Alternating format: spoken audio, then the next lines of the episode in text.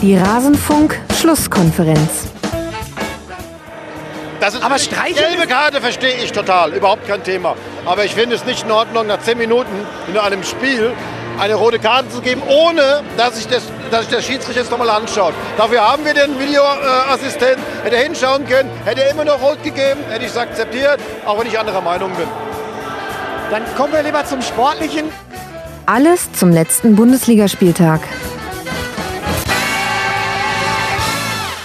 Ach, lasst uns doch lieber zum Sportlichen kommen, liebe Hörerinnen und Hörer, denn wie es die Schiedsrichter machen, ist es immer falsch. Schauen Sie sich die Szenen auf dem Bildschirm nochmal an, dann wird das Spiel unterbrochen und geben Sie eine rote Karte, erdreisten Sie sich eine rote Karte zu geben, ohne sich das nochmal anzugucken, dann ist es auch nicht richtig, so wie zumindest Christian Heidel hier im Gespräch mit Sky nach dem 1 zu 1 vom FC Schalke 04 gegen Borussia Mönchengladbach gesagt hat.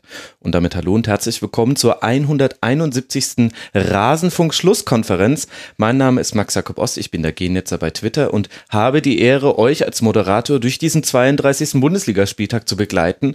Und diese Schlusskonferenz, sie hat eine besondere Form, denn ich begrüße gleich vier Ihr hört richtig, liebe Hörerinnen und Hörer, vier Gäste hier in der Leitung. Und um euch nicht zu überfordern, wird Gast Nummer vier später dazustoßen. Und erstmal drei Leute sage ich jetzt schon Hallo.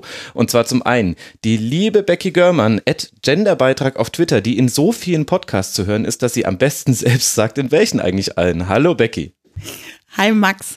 Äh, ja, also ihr könnt mich hören bei den KulturpessimistInnen und unter anderem auch bei dem neuen Projekt Akte Aurora, was heute startet. Ach krass, das habe ich noch gar nicht gehört. Um was ja, geht's ja. denn? Um was geht's denn da? Das ist das Nachfolgeprojekt von Puerto Partida und könnte was sein für alle Leute, die es haben mit, äh, mit Hörspiel, mit Rätsel, mit ein bisschen Geschichte und mit so Mitmachsachen wie Krimi-Dinner oder so. Guck mal an, du bist wirklich untriebig unterwegs und im Nebenberuf quasi noch VfL Wolfsburg-Fan und in dieser Funktion jetzt heute hier zugeschaltet. Ja, und in dieser Funktion auch sehr belastet gerade. Ja, das äh, ist natürlich ein bisschen dieser Themenschwerpunkt äh, dieser Folge. Das werden die Hörerinnen und Hörer spätestens gemerkt haben, wenn ich die anderen beiden noch vorgestellt habe. Zum anderen begrüße ich nämlich den lieben David. Bei Twitter heißt er @ngungonvn. Was das bedeutet, könnt ihr selbst recherchieren. Er hat es auch schon mal erzählt im Rasenfunk. Er ist eine bekannte Stimme aus 93 und er ist zum allerersten Mal bei einer Schlusskonferenz mit dabei. Ich bin nahezu schockiert. Hallo David. Ja, Maxi Arnold würde sagen, es ist verrückt. es ist verrückt. Ja, ähm, ja, hallo, guten Abend. Du bist hier als SC Freiburg-Fan, als Stimme des SC Freiburg eingeladen. Und wir werden deine Leidensfähigkeit heute auch noch abklopfen können. Und also um das kurz, um das kurz aufzudröseln, ich war äh, im Rasenfunk Royal bei dir mal und ich war im Kurzpass zu Frankreich-Deutschland während der EM war es, ne? Genau, aber ich war noch nie in einer Schlusskonferenz, das ist korrekt. Wobei mir jetzt gerade einfällt, ich glaube, das war damals auch eine Schlusskonferenz. Zu den deutschen Spielen mache ich nämlich auch Schlusskonferenzen. Das heißt, technisch oh. gesehen oh. warst du einer, du warst bloß nicht in einer okay. Bundesliga-Ausgabe der ja. Schlusskonferenz. Ich lasse das mal so einfach stehen. Und die Hörerinnen und Hörer dürfen entscheiden, wer von uns beiden da jetzt unkorrekt war.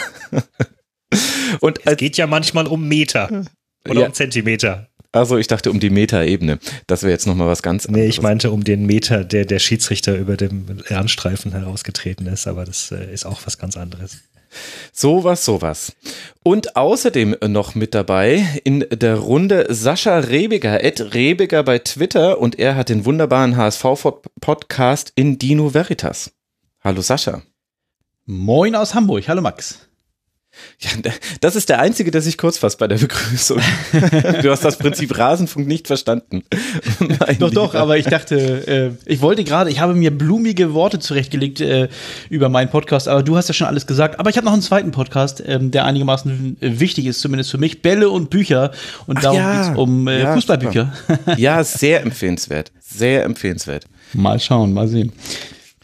So, wir holen auch gleich noch Gast Nummer vier ran. Aber vorher möchte ich noch einen Dank loswerden und zwar zum einen an Bert, an Frieda Nase, an den Kristallreiner, äh, sensationeller Erwähnungsname und aus, an Jochen aus Darmstadt. Sie alle sind Rasenfunk-Supporter. Unter rasenfunk.de slash unterstützen könnt ihr erfahren, wie man den Rasenfunk unterstützen kann. Und dank der Supporterinnen und Supporter, die es jetzt schon gibt, gibt es auch so etwas wie das Tribünengespräch mit Jan Henkel und Matthias Sammer, was ich euch an dieser Stelle herzlichst ans Ohr legen möchte. Wir hatten die Möglichkeit, mit den beiden eine Stunde über ihre Berichterstattung bei Eurosport zu sprechen und es wurde sehr schnell auch ein generelles Gespräch über die Qualität der Bundesliga, über Taktik, über Sportjournalismus. Vielleicht für den ein oder anderen und die ein oder andere von euch interessant. Hört doch mal rein. Ich kann es auch jedem ans Ohr legen, als Hörer. Vor, vor allem finde ich es unglaublich faszinierend, wie du es geschafft hast, äh, Matthias Sammer, der anfangs etwas äh, noch reserviert wirkt, so dermaßen intelligente Fragen zu stellen, dass er absolut Feuer und Flamme ist. Ach, danke. und man sollte diesen Podcast nicht hören, ohne das Ankündigungsfoto dazu auf Twitter gesagt dazu sage ich nichts. Ich denke, es war äh, vielleicht auch, äh, da gab es vielleicht eine ungleiche Informationsverteilung, was ich aus diesem Audioformat noch alles machen würde und was vielleicht der Gast erwartet hat. Aber ja, stimmt, es war eine besondere Situation. Ich habe auch äh, erstmal große Augen gemacht, als Matthias Sammer ins Zimmer reinkam. Und es war dann aber ein sehr nettes Gespräch. Und sie haben sich vor allem sehr viel Zeit genommen. Das muss man an der Stelle sagen, weil einige Hörerinnen und Hörer auch schon zurückgemeldet haben. Mensch, schade, das hätte ja gar noch drei, vier Stunden gehen können. Stimmt, finde ich auch. Aber wenn aus abgesprochenen 45 Minuten mal eben eine Stunde 15 werden, dann darf man sich auch beileibe nicht beschweren. Deswegen ähm, war das ganz, ganz fantastisch. Und wir holen jetzt noch die liebe Mara mit dazu. Und die darf sich dann gleich auch noch vorstellen. Das ist jetzt live, liebe Hörerinnen und Hörer. Sowas haben wir hier sonst im Rasenfunk nicht. Wie, wie früher im Radio, Mensch. ja, wirklich. Mara, hallo. Hallo, lieber Max. Schön bei euch zu sein. Ja, zugeschaltet jetzt via Telefon, wie ihr hören könnt, liebe Hörerinnen und Hörer, Mara Pfeiffer, die Ad-Wortpiratin, auch Kolumnistin über den ersten FSV Mainz 05 und heute im Mainz 05 Radio zu hören bei diesem sensationellen 3 zu 0 gegen Raber Leipzig. Ich vermute, die Stimmung ist herausragend, Mara. Absolut, die Stimmung war in Sachen Fußball seit Wochen nicht mehr so gut wie heute. ich bin doch äh, also völlig äh, ja platt.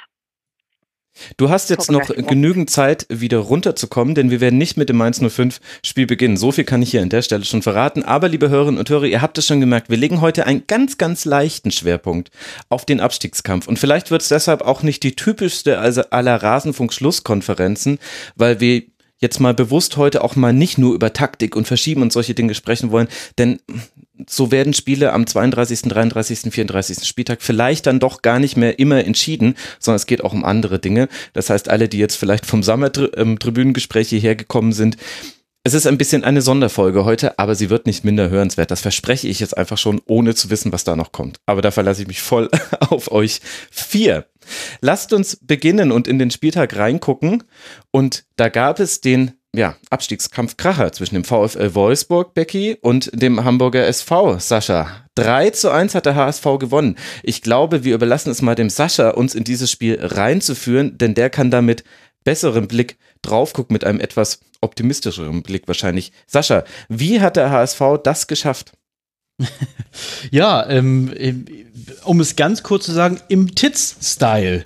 Äh, man darf sich da nicht versprechen. Ähm, also Wolfsburg ist das Spiel zunächst einmal gut angegangen, will ich mal sagen. Die haben, glaube ich, äh, ja, äh, zu Recht ausgemacht, dass die linke Seite unsere starke ist und die haben sie da versucht mit, äh, mit Blaschikowski und äh, mit äh, Verhaag zuzustellen und das mhm. ist ihnen auch äh, leidlich gut gelungen, meiner Meinung nach.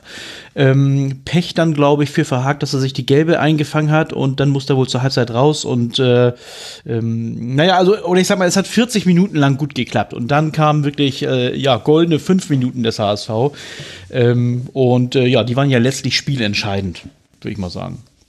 Mhm. Ähm, ja, also soll ich jetzt das ganze Spiel runterrattern? Natürlich. Nee, nee, nee, nee, nee. so schnell geht's im Die arme Becky nicht. fängt an zu heulen. Sehr gut. nee, da müssen wir Noch erst. ging's ja. ja, beziehungsweise ich hätte dich jetzt gerne, liebe Becky, angesprochen auf die vergebenen Chancen, die es äh, vom VfL in dieser Phase gab. Der Abstiegskampf, das ist so ein bisschen eine etwas hm, plumpe Plattitüde, aber wer das erste Tor schießt, das ist schon sehr wichtig. Und diese mhm. eine Chance mit einem äh, von Origi weitergeleiteten Ball mit der Hacke auf Steffen, der ihn dann aus, naja, sechs, sieben Metern übers Tor schießt. Ich glaube, an die wird man sich noch häufiger zurückerinnern. Äh, ja, wird man. Schon allein deshalb, weil ja Chancen nicht gerade unser Steckenpferd sind in den letzten Wochen. Und wenn man dann mal so eine Chance kriegt, wie der Herr Steffen diese Chance hat und dann irgendwie allein vor Pollersbeck steht und die drüber macht, das ist mhm. natürlich, lässt einem irgendwie alles zusammenziehen in dem Moment. Und wenn man sowieso schon irgendwie mit einem schlechten Gefühl in so ein Spiel reingeht, dann sieht's vielleicht auch alles gar nicht so positiv aus, wie Sascha das jetzt netterweise dargestellt hat. Also äh, das war schon okay mit der ersten Hälfte, aber es war jetzt nicht so, dass ich das Gefühl gehabt hätte, es ist ein großer Sprung zu sehen von anderen Spielen, in denen es auch nicht so gut lief. Also natürlich, ne, es, es gab ein, zwei Chancen. Steffen hatte ja noch so ein, so ein Ding, was irgendwie unglücklich oder warum auch immer daneben ging. Ähm, und dann kam ja auch noch Verletzungspech dazu und so weiter. Aber es war also für mich jetzt auch nicht eine tolle Halbzeit bis zu den zwei Toren. Aber, aber man, eine sehr ansehnliche fand ich. Also ich war ja. sehr überrascht vom Niveau, das beide Mannschaften hatten, auch im Spielaufbau. Also sehr wenige lange Bälle, viel Passspiel und auch eine hohe Passsicherheit. Also es war für den neutralen Zuschauer was sehr gut anzusehen. Ja, aber für die betroffene Zuschauerin warst in dem Moment, da ist, ist es vielleicht nicht mehr so, dass irgendwie was zählt, sondern wenn, also es fehlt mir so ein bisschen das unbedingte Wollen zu sehen. Und das war von Anfang an irgendwie für mich der Fall.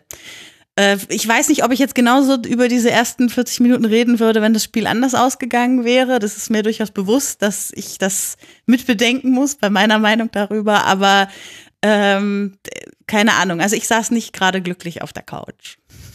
Aber kann ich mal eine Frage stellen und zwar, ähm, warum lässt eigentlich, äh, warum lasst ihr eigentlich den Didavi nicht mehr spielen? Hm. Ich habe da eine große Frage auf meinem Notizzettel stehen. Da steht nämlich, warum spielt Didavi nicht von Anfang an? Also der war ja angeschlagen, aber so wie auch ja. Mali und Tisserand, aber Tisserand hat ja auch gespielt, obwohl er angeschlagen war. So, da äh, bist du sicher nicht die Einzige, die sich fragt, wie es dazu kam, dass äh, irgendwie ähm, Labadia da jetzt sechs neue aufgestellt hat und äh, die Davi da auf der Bank saß. Und hätte ja. der nicht schon gegen Freiburg auf der Bank sitzen können, das wäre super Also er hatte wohl Achillessehnenprobleme. Er hatte wohl Achillessehnenprobleme, deswegen äh, soll er nicht gespielt haben können, was insofern eine besondere Note nochmal hat, weil er vor dem Spiel mit Aussagen aller, wir werden den HSV in die zweite Liga schießen, aufgefallen ist. Mhm. Eigentlich schade, dass er sich an seinen eigenen markanten, markigen Worten da nicht messen lassen musste. Ja. Schön, dass du das sagst. so ist es halt.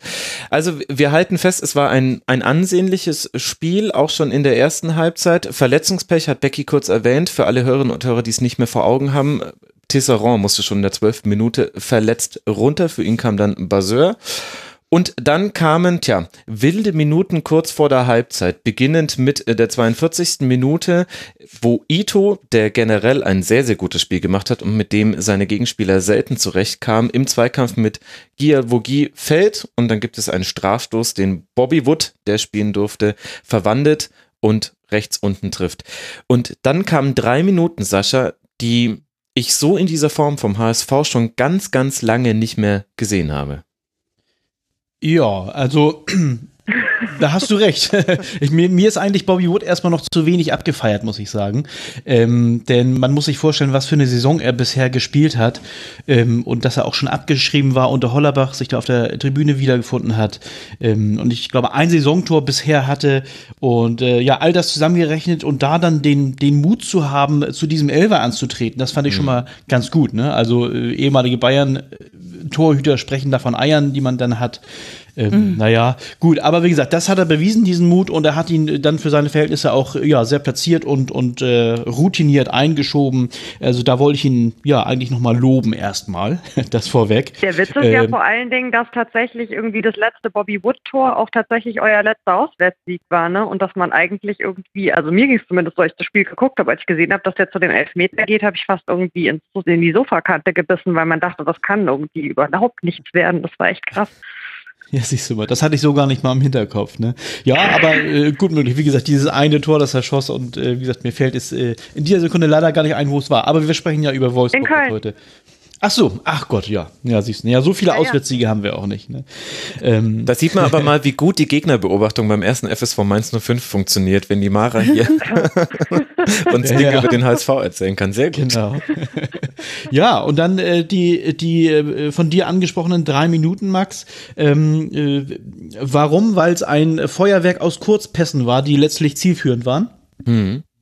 Ähm, wie gesagt, der HSV, das ist, wie gesagt, der, der angesprochene Titz-Stil. Ähm, äh, diese ja vielen kleinen, kurzen, präzisen Pässe, ähm, die wir in den, in den ersten 20, 25 Minuten des Spiels haben vermissen lassen, äh, die wir aber in den ersten ja, fünf Spielen davor schon oft genug gezeigt haben. Was heißt oft genug? Kann man nie genug sehen, aber oft äh, gesehen haben. Ähm, ja, da hat der HSV dann endlich äh, den Mut gefunden. Ich, ich glaube, dass auch den, den HSV-Spielern so ein bisschen ähm, die Knie geschlottert haben. Äh, wir haben eben angesprochen, wer das erste Tor schießt, hat schon mal einen nicht zu unterschätzenden Vorteil. Zufall, das ist nun gerade kurz vorher gelungen und da kam plötzlich dann auch der Mut und dann äh, passten dann auch die Kombinationen. Ja, und eine davon ähm, führte dann letztlich zum 2 zu 0. Äh, da muss ich aber auch sagen, da hat äh, die gesamte Wolfsburger Defensivabteilung äh, auch so ein bisschen geschlafen. Also Bobby Wood hat wieder den Ball, äh, zieht da, ich glaube, drei Spieler auf sich äh, kann dann zu Ito passen, der aber, ich glaube, zwei oder drei Sekunden Zeit hat, sich zu entscheiden, wohin er den Ball denn nun spielt. Und dann sieht er Holtby und ich glaube, das war durchaus eine Szene, die man wohl im Training auch geübt hat. Dieses Reinlaufen von Holtby, äh, dieser Pass, dass er nun genau auf seinen Schädel kommt, gehört immer auch ein bisschen Glück dazu, aber war halt nun mal so. Und dann, ja, es war ein schönes Tor und sehr beruhigend. Ja, und das Problem ist, dass das, was du beschrieben hast über unsere Defensive, ja auch irgendwie symptomatisch ist. Also äh, zumindest seit Camacho verletzt ist, der war ja auch nur kurz zwischendurch mal wieder da und Gilavogi eine Zeit lang raus war, hat man das Gefühl, dass genau solche Situationen, also jedes Spiel von uns hat zwei, drei solcher Situationen, wo du dir denkst, was passiert da eigentlich gerade in der Defensive? Also hm. ja, ich habe vorher in, mein, in, in, meinem eigenen Podcast hatte ich noch gesagt, also von den Namen her ist Wolfsburg sicherlich keine schlechte Truppe. Hab natürlich angefangen mit die Davi und Mali, die dann erstmal beide auf der Bank saßen. Ähm, aber wie gesagt, wenn ich den Kader durchgehe, äh, äh, Top-Namen aus meiner Sicht, also gerade als HSV-Fan. Ähm, aber wie gesagt, eine richtige Mannschaft scheint das, na okay, vielleicht, vielleicht bin ich jetzt auch zu gemein, aber eine richtige Mannschaft scheint das derzeit nicht zu sein. Nee, ich glaube nicht, dass du zu gemein bist. Das Ding ist nur, dass dieses mit den Namen, das ist ja so ein Argument, was auch hier im Rasenfunk und auch überall sonst immer fällt irgendwie. So dieses, naja, Wolfsburg, wahrscheinlich werden sie es am Ende noch irgendwie schaffen, weil die sind ja nominell eigentlich viel zu gut, um abzusteigen. Und das äh, nervt mich ja als Herangehensweise schon seit äh, anderthalb Jahren gefühlt, weil mhm. das so wenig äh, tatsächlich Finger dahin legt, wo es weh tut, so, weil wenn man immer sagt, na ja, aber mit den Namen werden sie sich am Ende schon irgendwie retten, hm, dann kann auch niemand so genau gucken, wo eigentlich das Problem ist. Und das Problem ist tatsächlich gerade, dass die, also dass man nicht das Gefühl hat, dass sich da außer vielleicht ein, zwei Leute, also ich nehme auf jeden Fall Kuhn, Castells aus allem mhm. raus, was ich sage, ähm, dass die nicht gerade bereit sind, ihr alles zu geben für diesen Abstiegskampf, wie sie es vielleicht letztes Jahr zumindest ganz am Ende gemacht haben. Hm. Tja. Vielleicht kommt das auch daher. Es gab auch diesen wunderschönen Tweet der äh, Wolfsburg-Kollegin, die irgendwie äh, die Tage geschrieben hat, ähm, dass äh, andere Vereine da verlängern die Spieler im Abstiegskampf und bei Wolfsburg gucken sie irgendwie auf ihren Zettel und sagen so, ich hoffe, dass Num Wolfsburg die Klasse hält von der Antonia auf Twitter. Das fand ich irgendwie dafür so ein bisschen passend, wie es tatsächlich auch gewirkt hat am Samstag. Also dass man halt eben, das finde ich genau in den Spielen jetzt der Unterschied, ne? dass man halt nicht das Gefühl hatte, da ist irgendwie jeder bereit, sich halt zu zerreißen und blöd gesagt, brauchst du in der Situation einfach. Ja, und ich, also ich, ich will da schon die Spieler in die Verantwortung nehmen, aber ich will da schon auch den Verein in die Verantwortung nehmen und einen, äh, keine Ahnung, einen Herrn Rebbe, der äh, die ganze Saison über irgendwie, wie soll ich sagen, nicht gerade dafür gesorgt hat, dass diese Spieler sich auch wirklich ähm, zu dieser Mannschaft äh, zugehörig fühlten und der irgendwie jetzt natürlich, also ist natürlich nicht der ideale Zeitpunkt, irgendwie einen Tag vor so einem Spiel dann so eine Entlassung zu verkünden, aber andererseits haben auch so in Fankreisen viele schon lange darauf gehofft, dass das irgendwie endlich passiert. Deshalb war es ein bisschen zwiegespalten jetzt in den letzten Tagen. Also manche haben gesagt, ja, vielleicht aber jetzt trotzdem nicht an diesem Tag verkünden und andere haben gesagt, ist doch egal jetzt, vielleicht gibt es trotzdem noch mal irgendwie einen Push. Ja, also das äh, spielt da natürlich in diese ganze, sind wir eigentlich eine Mannschaft, für die wir uns aufreiben, auch mit rein. Ja, war das denn aus deiner Sicht die ganze Saison so? Dass die sich nicht so viel aufgerieben haben? Ja. Meinst du? Ähm, also, ich war ja in der Winterpause auch beim Rasenfunk Royal hier und da hatte ich zumindest noch so das Gefühl, also da gab es immer so zum Beispiel zwei Halbzeiten und man hatte immer das Gefühl gehabt, eine Halbzeit haben sie sich fett reingekloppt und eine Halbzeit hat es überhaupt nicht funktioniert. So, und dann hat man sich halt gefragt, warum ist das irgendwie so unkonstant? Warum kann das nicht mal durchgängig kommen? Aber äh, seit wir jetzt diese zwei sieglosen Monate hatten und dann eben diesen einen Sieg in Freiburg zwischendurch und das war es ja auch irgendwie schon wieder, ähm, also finde ich, ist es nochmal sehr viel auffälliger geworden. Ich meine, ich frage deswegen, weil wir die wir sitzen ja unter anderem hier, weil wir uns vermutlich in den letzten Wochen oder Monaten immer wieder mal gefragt haben, warum unsere Mannschaften gerade nicht spielen, wie sie können oder sich nicht richtig reinhängen oder wie auch immer. Also ne, wir, gut, mhm. vielleicht aus jeweils unterschiedlichen Gründen vermutlich und mit jeweils unterschiedlichen Nuancen, aber das allein ist ja erstmal nicht so verwunderlich. Mhm.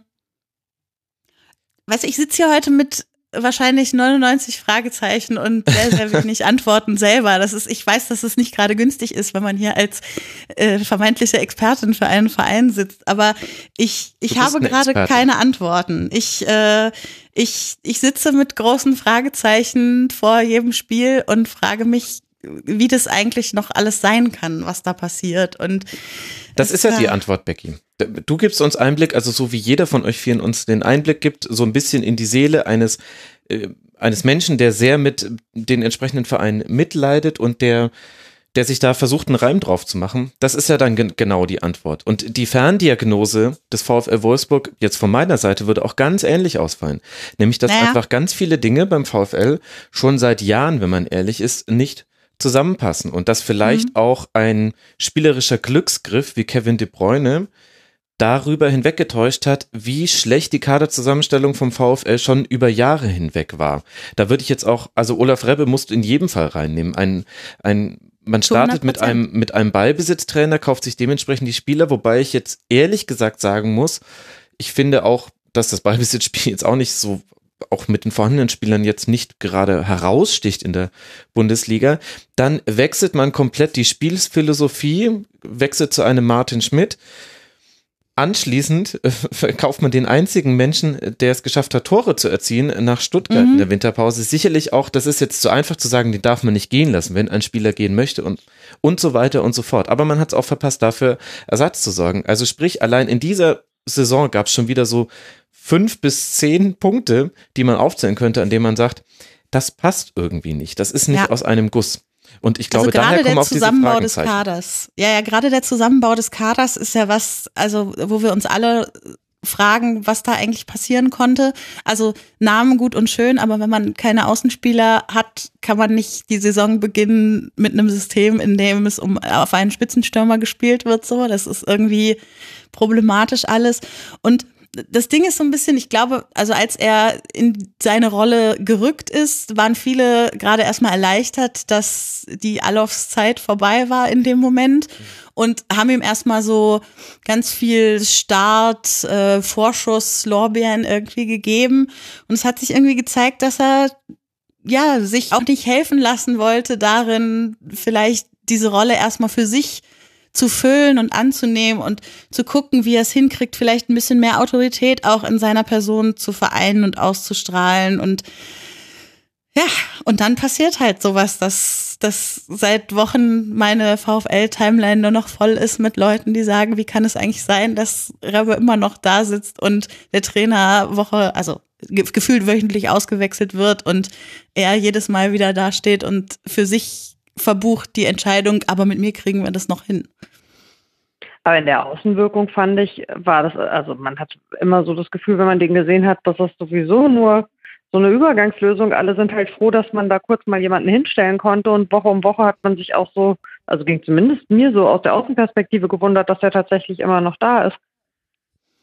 Ja, nee, weiß ich nicht. Also am Anfang äh, war es gar nicht so. Das, also das war eher so, ich meine, da kam er jetzt auch so seine erste Amtshandlung, die er gemacht hat, war äh, Ismail zu entlassen. Damit hatte er ziemlich schnell ein Gut bei uns, weil das war auch für viele eine sehr große Fehlentscheidung, die noch kurz vor Alofs Wechsel oder Alofs äh, Ausstieg äh, passiert ist.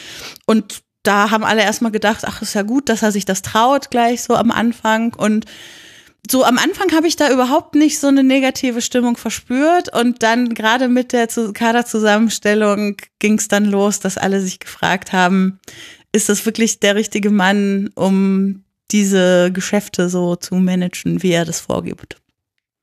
Aber jetzt aller ja. Kritik an Olaf Rebbe zum Trotz, also selbst wenn man der Meinung wäre, er muss unbedingt weg, der Zeitpunkt, also ich glaube, wenn man ja. Bruno Labbadia gefragt hätte, Bruno, sag doch mal, wir, wir haben diese Entscheidung jetzt im internen Kreis getroffen. Der Olaf weiß schon Bescheid. Sollen wir es sollen jetzt noch kommunizieren oder wollen wir es irgendwie zurückhalten? Hätte Bruno Labbadia doch nicht gesagt, klar, vor allem der wichtigsten Spieler der Saison, bitte diese Meldung mhm. raushauen, damit auch all die Spieler, die vielleicht eh schon Probleme haben, sich ein bisschen mit dem Verein zu identifizieren, auch dann gar nicht mehr wissen, mit wem sie eigentlich dann über Vertragsverlängerung oder Wechsel woanders hin noch reden sollten.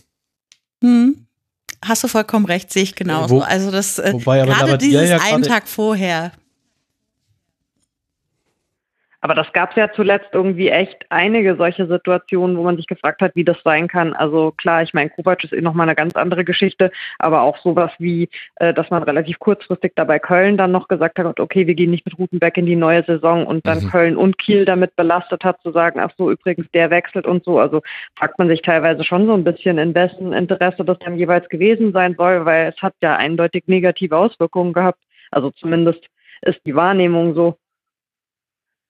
Ich kann nur vermuten, und das ist jetzt wirklich so ins Blaue rein, dass man sich erhofft hat, damit noch irgendwas am Held-Deal ändern zu können, jetzt diese Entscheidung schnell voranzubringen. Keine Ahnung. Ja, es hat mit Blick auf dieses eine Spiel nicht funktioniert, wobei Bruno Labbadia wieder einige Register gezogen hat. Also man konnte jetzt verschiedene Entwicklungsstufen sehen. Ich, und ich will jetzt nicht mit irgendwelchen Kinogängen anfangen. Das hat Titz auch gemacht mit dem HSV. Ich finde das immer lustig, dass das berichtet wird, wenn die Mannschaft zusammen ins Kino geht. Also weiß ich nicht, wie ihr ins Kino geht, aber ich bin auch schon mal mit Leuten ins Kino gegangen, die ich nicht so töfte fand und war danach dann nicht der, der bester Freund. Also was passiert denn da immer bei denen im Kino? Oder gucken die sich nur Schnulzen an? Oder na, ich, ich, ich verstehe ich verstehe es nicht. Die ähm, Füße ein bisschen miteinander. Ja, ich weiß es nicht. In Hamburg geht es doch zum Griechen. Ja. Und anschließend ins Kino, ja. Ja, aber, aber da, ich finde, der Grieche hat dann mehr Teambuilding-Effekt, als wenn ich mir irgendeinen wahrscheinlich Action-Streifen auch noch zusammen angucke und alle ihre 3D-Brillen aufhaben. Aber gut, ich, ich drifte jetzt hier auch leicht ab. Das ist, es fiel mir nur gerade in dieser Saison wieder auf, wie häufig darüber berichtet wurde, wenn Mannschaften geschlossen ins Kino gegangen sind. Vielleicht das habe ich noch nie gehört, Max. Das höre ich gerade zum allerersten Mal. Wirklich? ja. Also äh, beim HSV gab es das jetzt schon mehrfach. Bei, beim VfL habe ich es gelesen. Äh, jetzt weiß ich gerade gar nicht, Hannover 96 war Anfang der Saison, als es darum ging, warum sind die so gut, hieß es mal, ja, die gehen auch manchmal zusammen ins Kino. Mhm. Aber vielleicht lese ich auch zu viel über die Bundesliga. Das könnte auch, vielleicht sehe ich da den mhm. Fehler bei mir und dann ist es verzerrte Wahrnehmung. Großartig. Mara, ich glaube, das liegt daran, dass wir uns so viel beim Rasenfunk über den Fußball informieren und da über sowas halt nicht berichtet wird. Normalerweise. Das stimmt natürlich. ich glaube auch in, in Mainz passiert es auch nicht. Hier geht keiner ins Kino. Hier gehen sie auf einen Rosenmontagszug und vielleicht mal auf eine Fastnachtssitzung gezogen, aber ins Kino gehen die nicht zusammen. Das Kino ist ja auch tot. Irgendwann wird man von gemeinsamen Netflix-Abenden lesen. aber worauf ich eigentlich raus wollte, hatte, äh, Becky, war äh, das, was Bruno Labbadia probiert hat in diesem Spiel, so aus der Außenperspektive, war ja dann mit einem ähm, Blaschikowski, den er gleich mit reingeworfen hat, einem Tisserand, den er eben gleich wieder mit ins Team genommen hat, haben, haben wir schon thematisiert, musste dann verletzt raus. Mhm. So ein bisschen auf die Erfahrenen zu setzen. Und äh, das wirkte jetzt auf mich dann schon so wie so der letzte, der, der letzte Strohhalm in der Hinsicht, dass er vorher auch schon versucht hat, Spieler mit reinzunehmen, die vorher keine Chance bekommen haben. Er hat auch junge Spieler reingenommen. Ein Jäckel zum Beispiel hat jetzt nicht mehr gespielt. Und jetzt eben diese dritte Ausbaustufe des VfL Wolfsburg unter Bruno Labbadia jetzt mal auf die erfahrenen Kräfte setzen. Verhag, Blaschikowski, das ist schon eine Seite, wo man sagen kann, pff, gefühlt sind das 300 bis 400 Bundesligaspiele, die die zwei da gemacht haben. Und es ist wieder mhm. nicht gut gegangen. Auf der anderen Seite will ich die Frage stellen, ist es wirklich nicht gut gegangen? Denn meinem Empfinden nach hat der VfL schon eine Steigerung hinbekommen im Vergleich zu den vorherigen Spielen, nur das Ergebnis passt halt nicht. Mm, also ich finde zum Beispiel, also die, wenn wir jetzt über die zweite Halbzeit zum Beispiel reden, da gab es ja dann doch noch mal so die ein oder andere Chance, die auch, also viele waren Freistöße, aber auch ein oder zwei, die ganz gut rausgespielt waren, habe ich schon gedacht, ja, es ist gut, dass wir nochmal irgendwie diese Steigerung jetzt hinkriegen. Aber zum Beispiel war ich gegen Augsburg im Stadion, was ja viele für ein sehr, äh, gerade für den, äh, wie nanntest du es von neutralen Zuschauer, ein sehr langweiliges Spiel bezeichnet haben. Mhm. Da fand ich zum Beispiel unsere zweite Halbzeit bedeutend stärker. Also mit, mit so viel mehr Druck und Spielverständnis und Pässen, die gespielt wurden, die klug irgendwo angekommen sind und wo es dann eben auch das große Problem war, dass keine Chance reingemacht wurde. Ich sagte, Chancen sind gerade nicht unsere Stärke. Ähm, ja, und also deshalb weiß ich nicht, ob ich da wirklich von einer Steigerung sprechen würde an der Stelle, weil das ist jetzt auch erst zwei Wochen her gewesen. Und ähm, ja, klar, Steigerung zu, zu letzter Woche ohne Zweifel. Aber wenn es dann halt nicht reicht für einen HSV im Abstiegskampf, dann ist das nicht genug. Was aber ja auch am HSV liegen könnte, Sascha, denn der hat ja vom spielerischen her, von der, der Art der Zweikampfführung her ein ganz anderes Gesicht gezeigt. Oder ist das vielleicht ein Gesicht, was mir verborgen geblieben ist, weil ich jetzt nicht jedes der letzten Spiele mit 90 Minuten gesehen habe? Äh, im, Im Vergleich zu äh, vorherigen Trainern oder im Vergleich zu den ersten Spielen unter Titz? Und zu den ersten Spielen unter Titz, also zu vorherigen Trainern, das sieht ja ein. Naja, äh, okay, da. Also. Da, da braucht man nicht mehr sprechen. da, da, da, da ist der Vergleich sehr, sehr deutlich. Aber ich fand jetzt, mhm. dass dieses Wolfsburg-Spiel, das war für mich das bisherige Meisterstück von Titz, weil alle Dinge, die er sich überlegt hat, zumindest von außen betrachtet, aufgegangen sind. Bobby Wood, ein physisch starken Spieler gegen die ja. groß äh, gewachsenen Wolfsburger, hat viele Bälle festgemacht. Mit Ito mhm. hattest du jemanden, der hat Verhaag äh, Knoten in die Beine gedribbelt, die der wahrscheinlich bis heute noch nicht aus seinen Beinen rausbekommen hat. Du, gut, Holtby ist unter Titz sowieso ein ganz anderer Holtby, als wir ihn bisher erlebt haben. Aber Stimmt. ich hatte so den Eindruck, bis auf diese kurze Wackelphase, als der Anschlusstreffer durch diesen unglücklichen Freistoß gefallen ist, bei dem Pollersbeck ganz lange warten muss, hält noch jemand den Fuß hin, dann hielt niemand den Fuß hin und er sah mhm. deswegen ein bisschen doof aus. Aber ich hatte den Eindruck, der Matchplan, den der HSV mutmaßlich hatte, ist von vorne bis hinten gut aufgegangen. Ja, also es ist, ich sehe es ein bisschen anders. Es war ein tolles Spiel wieder mal insgesamt, aber es hatte auch seine Schwächen, fand ich. Ähm, und bemerkenswert fand ich eben, äh, wie, wie klar und schnell äh, Titz diese Schwächen für mich erkannt hat. Äh, wie gesagt, diese, diese Flügelspieler, er begann ja erst mit Ito auf der linken Seite und Kostic auf der rechten Seite. Und ich hatte ja vorhin schon gesagt, die Wolfsburger rechte Seite mit Verhaag und Blaschikowski hat gut gearbeitet, 40 Minuten lang. Ähm, das hat er gesehen und dann, ähm, es hat nicht lange gedauert, Viertelstunde Stunde vielleicht, 20 Minuten, dann hat er gesagt, bitte sofort umstellen. Dann ging Kostic nach links und Ito nach rechts, ähm, um dann äh, kurz darauf wieder zu wechseln, also ein bisschen Varietät äh, äh, äh, da reinzubringen. Mhm. Ähm, fand ich sehr gut, dass er, dass er da sofort drauf eingewirkt hat und nicht erst in der Halbzeit irgendwelche Problemchen angesprochen hat, denn dann kann es ja womöglich schon zu spät sein. Ähm, unter anderem bin ich der Meinung, hat das eben auch zu dieser ja, entscheidenden ersten Szene geführt, als sich eben Ito äh, dann wieder mal den Ball schnappen konnte und da an Gila Spieler Vogie, äh, Vogie äh, vorbeiziehen möchte im 16er und er dann eben das Bein äh, nur noch stehen lassen kann. Ähm, fand ich also sehr gut. Äh, und ähm, wenn du sagst, das war das beste Spiel unter Titz, Äh, mag sein, aber es hätte trotzdem eine, eine Schwächephase. Ich hatte mir äh, so oft wie noch nie Notizen gemacht zu einem HSV-Spiel, weil ich ja wusste, ich darf heute hier sein. Für meinen eigenen Podcast bereite ich mich nicht so sehr vor und habe deswegen äh, Stift und Zettel beiseite gelegt, beziehungsweise nicht, denn ich hatte den Stift sehr oft in der Hand. Und ab der 60. oder ab der 55. vielleicht auch schon, habe ich gesagt, ähm, hier verwaltet mir der HSV zu sehr und das könnte wirklich bitter in die, in die Hose gehen. Ähm, da kam dann auch äh, dieser Freistoß von äh, Laschikowski, der da an Freund und Feind vorbeigeht. Äh, dann kam so eine, so eine Arnold-Chance. Äh, dann wird auch noch Eckdal angewechselt für Hand. Also das heißt, der offensive Hand wird ersetzt durch den defensiven Eckdal. Äh, quasi so eine Doppelsechs mit Steinmann. Das, das sah mir alles zu sehr nach Verwaltung aus. Und, und äh, für mich dann auch folgerichtig irgendwie dann dieser Anschluss, der natürlich selten blöd gefallen ist ist. Ähm, äh, ich, ich will da so keinem äh, von beiden, Papadopoulos und Pollersbeck, so richtig den schwarzen Peter zuschieben. Es war eine, na, ich nenne es mal unglückliche Verkettung. Ähm, Papadopoulos überlegt sich, äh, spiele ich den Ball raus? Oder äh, äh, lass ich sein. Am Ende hat es äh, sich für Letzteres entschieden, was aber auch nicht so gut war. Also man hat schon gemerkt, er wollte den, den Fuß nicht nach vorne stellen, weil er dann wohl befürchtet hat, dass Pollersbeck denkt, okay, ich muss nach rechts springen, deshalb. Er hat es lieber sein lassen. Er hätte es mal doch machen sollen, aber im Nachhinein ist man immer schlauer. Also, wie gesagt, diese, diese Verkettung dieser beiden Umstände, dass äh, weder Pollersbeck und noch Papadopoulos wussten, was da zu tun ist, hat dann letztlich zum Gegentor äh, geführt. Ähm, und das hat ja auch phasenweise ja nochmal richtig Probleme gebracht. Weil, weil Wolfsburg dann richtig nochmal noch mal eine zweite Luft bekam. Ja, aber ansonsten bis dann schon zum, zum zweiten Strafstoß in der Nachspielzeit, der so verwandelt wurde, wie ein HSV-Strafstoß vielleicht ja. verwandelt werden muss im Jahr 2017, 2018. Absolut. Da habe ich mir auch notiert, HSV äh, tut HSV-Sachen. Ne? Also ähm, ja, also es ist wirklich so, äh, ich, normale Dinge gibt es beim HSV einfach nicht. Nicht mal ein blöder Elver. Also in der ersten Halbzeit schon okay, aber äh, wie gesagt, dieser Elver war, war im Grunde ein Sinnbild für, für die HSV-Saison. Also, dass du da wirklich mehrere Anläufe brauchst, um letztlich zum Ziel zu kommen. Und sehr, sehr spät erreichst du dein Ziel. Und das gibt mir so ein bisschen Hoffnung für den Rest der Saison dann auch. Mal gucken. Das ist schön, wenn jetzt die Metapher beweisen muss, ob sie wirklich Metapher für diese ganze Saison ist. Ja. Oder auch nicht. Und dass das Ganze dann auch noch Waldschmidt ist, ne? Also ja. sowohl da beim Elfmeter rausholen als auch dann das, das 3-1 ist natürlich, also ja. Andere würden sagen, solche Geschichten schreibt nur der Fußball. Das passiert sagen, jetzt, natürlich je, nicht. Jetzt muss Max seinen berühmten Satz sagen, wollte ich sagen. Ja, genau. genau. Also Waldschmidt, liebe Hörerinnen und Hörer, wer es nicht mehr vor Augen hat, hat am 34. Spieltag der letzten Saison das entscheidende 2 zu 1 gegen den VfL Wolfsburg gemacht. Und solche Geschichten schreibt halt wirklich dann nur der Fußball, weil es in keiner anderen Sportart einen Waldschmidt gibt. Das ist der einzige Grund so. wahrscheinlich.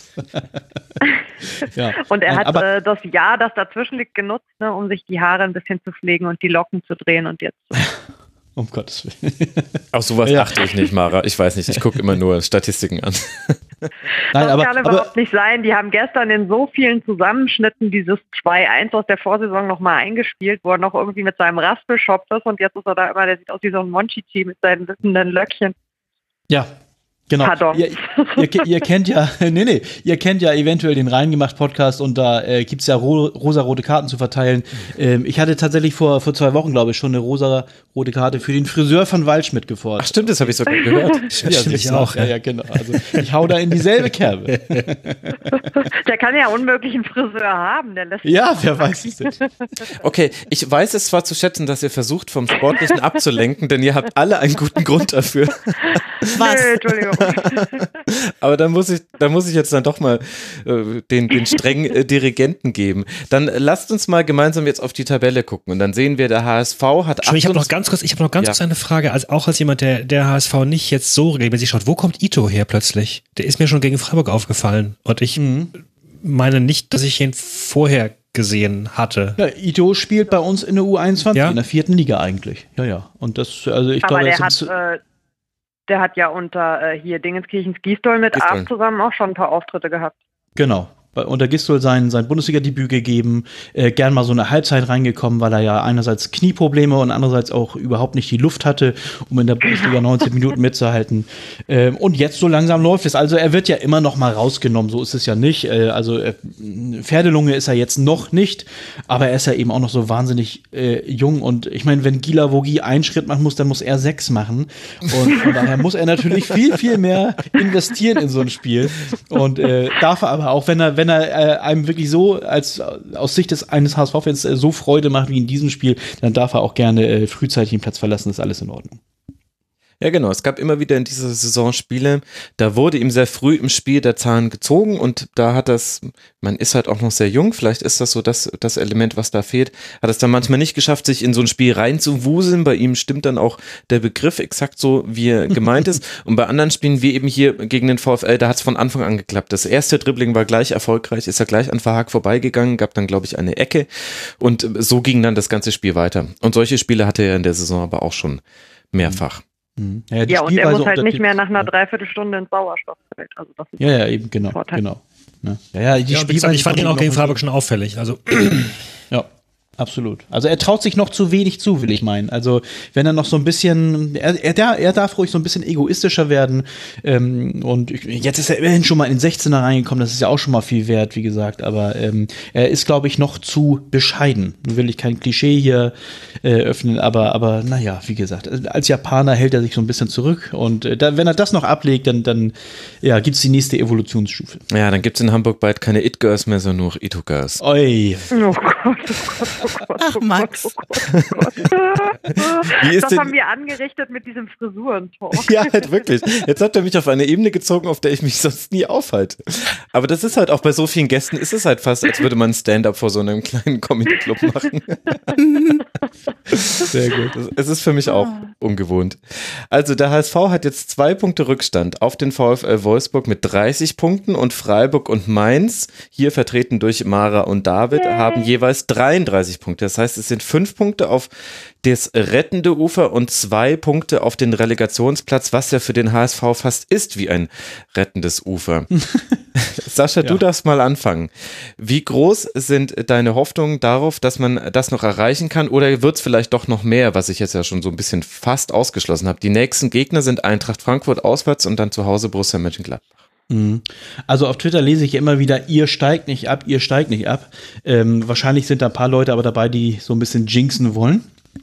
Ähm, also erstmal möchte ich vorab äh, äh, Mara und David herzlich gratulieren zum Nicht-Abstieg. Also ich glaube, diese fünf Punkte kann der HSV auf keinen Fall mehr aufholen, die wir jetzt äh, Rückstand haben auf, auf Mainz und Freiburg. Du machst gerade dasselbe, was du den Leuten auf den Ja, natürlich. ja, ja. ja, also ich habe mir das, ich habe mir das natürlich überlegt, was ich.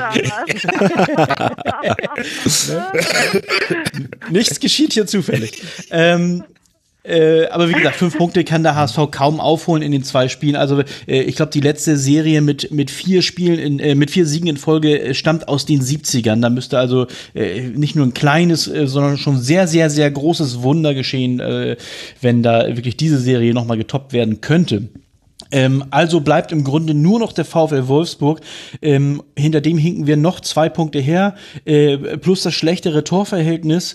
Ähm, und wir haben mit Frankfurt ein, zwar zurzeit schwächelnden Gegner, aber der das nächste Spiel sicherlich als, als aller, allerletzte Chance äh, äh, sieht, da wirklich Platz, ja, Platz sieben zu festigen, der ja dann reichen würde, wenn das DFB-Pokalfinale verloren wird, äh, um noch international zu spielen. Also es wird schon sehr, sehr schwer und, und Gladbach hat auch äh, nicht eben schlecht gespielt jetzt an diesem Wochenende. Und insofern ähm, halte ich unsere Chancen nach wie vor äh, äh, sehr gering, noch, noch äh, einen Platz hochzuklettern, auch wenn das Momentum natürlich vielleicht auf unserer Seite ist. Becky, wie siehst du denn die, die Situation? Die nächsten Gegner des VfL Wolfsburg sind Raber Leipzig auswärts und dann zu Hause der erste FC Köln. Tja, also ich glaube gerade also vielleicht braucht es noch ein, zwei Tage. Gerade bin ich mit vielen auf einer Linie, die sagen, wir glauben gerade nicht mehr dran, von diesem Platz wegzukommen. Äh, nach unten ist natürlich immer noch was möglich, aber nach oben ist es gerade schwierig. Ich habe heute ein bisschen Hoffnung wieder geschöpft durch die Leistung von Leipzig. ähm, und durch die Tatsache, dass Cater gesperrt sein wird im nächsten Spiel. Und Orban hat die fünfte gelbe Karte gesehen. Ach, siehste noch, noch mehr Hoffnung, die ich, wie ihr schon seht, bei unseren Gegnern suchen muss. Ja. Ähm, genau, vielleicht die zweite Hoffnung so ein bisschen, dass Köln, also erst habe ich gedacht, das ist auch irgendwie nicht gut gegen Köln am letzten Spieltag, aber dann habe ich gedacht, das ist immer ein Heimspiel bei uns. Also dann hat Köln sozusagen seine große Erstliga-Abschiedstour bei den Fans zu Hause schon gehabt nächste mhm. Woche. Und vielleicht, ne, ich muss hoffen, vielleicht ist dann ein bisschen die Luft raus und es ist noch was möglich, wenn wir tatsächlich beide Spiele gewinnen sollten, wovon ich aktuell nicht ausgehe, dann kommen wir vielleicht noch von diesem Relegationsplatz weg, aber ihr seht mich hier eher wenig hoffend. Hm. Also ich, achso, du willst ja vom Relegationsplatz wegkommen, aber wie gesagt, äh, der direkte Nichtabstieg, das schafft ihr schon mit einem Punkt. Ja, aber dieser Relegationsplatz ist jetzt nach dem, was ich letztes Jahr so erlebt habe und du ja auch schon das ein oder andere Mal erlebt hast, nicht unbedingt das, worauf ich Bock habe. Also die Termine nee. stehen bei mir schon im Kalender, aber also schon eine Weile. Aber ähm, allen wahrscheinlich. Richtig. Bei mir auch, aber wegen Rasenfunk Royal. Ach man, Max. Sorry. Ja, und es, es hilft Bayern auch nicht würde ich ja gerne mal in der Relegation sehen. nee, und es Dorsch. hilft auch nicht gerade, dass der voraussichtliche Gegner mein favorisierter Verein der zweiten Liga sein wird. Und ach, es ist alles, alles schwierig. Damit meinst du Holstein Kiel? Richtig. Danach sieht es gerade aus. Die haben fünf Punkte Vorsprung, zwei Spieltage mhm. vor Schluss. Sie könnten eventuell noch den ersten FC Nürnberg überholen auf Platz zwei, wenn die im Montagabendspiel gegen Eintracht Braunschweig nicht gewinnen, was allerdings ein Heimspiel ist. Das heißt, derzeit sieht es wirklich sehr nach Holstein Kiel aus. Ich habe auch schon die Theorie gelesen, äh, Sascha, dass der HSV gegen Holstein zum ersten Mal eine Relegation verliert und dann bekommt Holstein Kiel die Erstliga-Lizenz nicht und der HSV bleibt so in der Liga. Ich glaube, es hat saure Hefe bei uns im, im Forum geschrieben unter mitmann.rasen.de, dass das wahrscheinlich die einzige Variante wäre, in der der HSV noch mehr Unmut anderer Fußballfans auf sich ziehen könnte. Das stimmt. Aber es würde ja in, in, in dieser Konstellation würde es ja in jedem jedem Fall Erstliga-Fußball im Volksparkstadion geben, weil ja äh, dann, wenn, äh, wenn Kiel im eigenen Stadion nicht spielen dürfte, dann sie vermutlich auf den Volkspark ausweichen würden. Also. Ja, ihr, das so? Ich habe nämlich gestern gelesen, dass sie sogar eher ähm, auf Pauli spielen würden. Tatsächlich. Ja. Ich hab, das hatte der Sascha gar nicht grade, in Betracht gezogen. Nein. Ich habe heute gerade gehört, dass sie ihren Etat schonen, indem sie alle ihre Frauenteams kicken oh. und ja. dann vielleicht doch noch was an ihrem eigenen Stadion tun.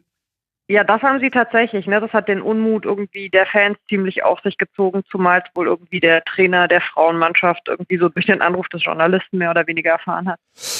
Äh, Autsch. Von der Vereinsführung Ach, her fast schon erstklassig. Holstein muss man sagen. auf jeden Fall.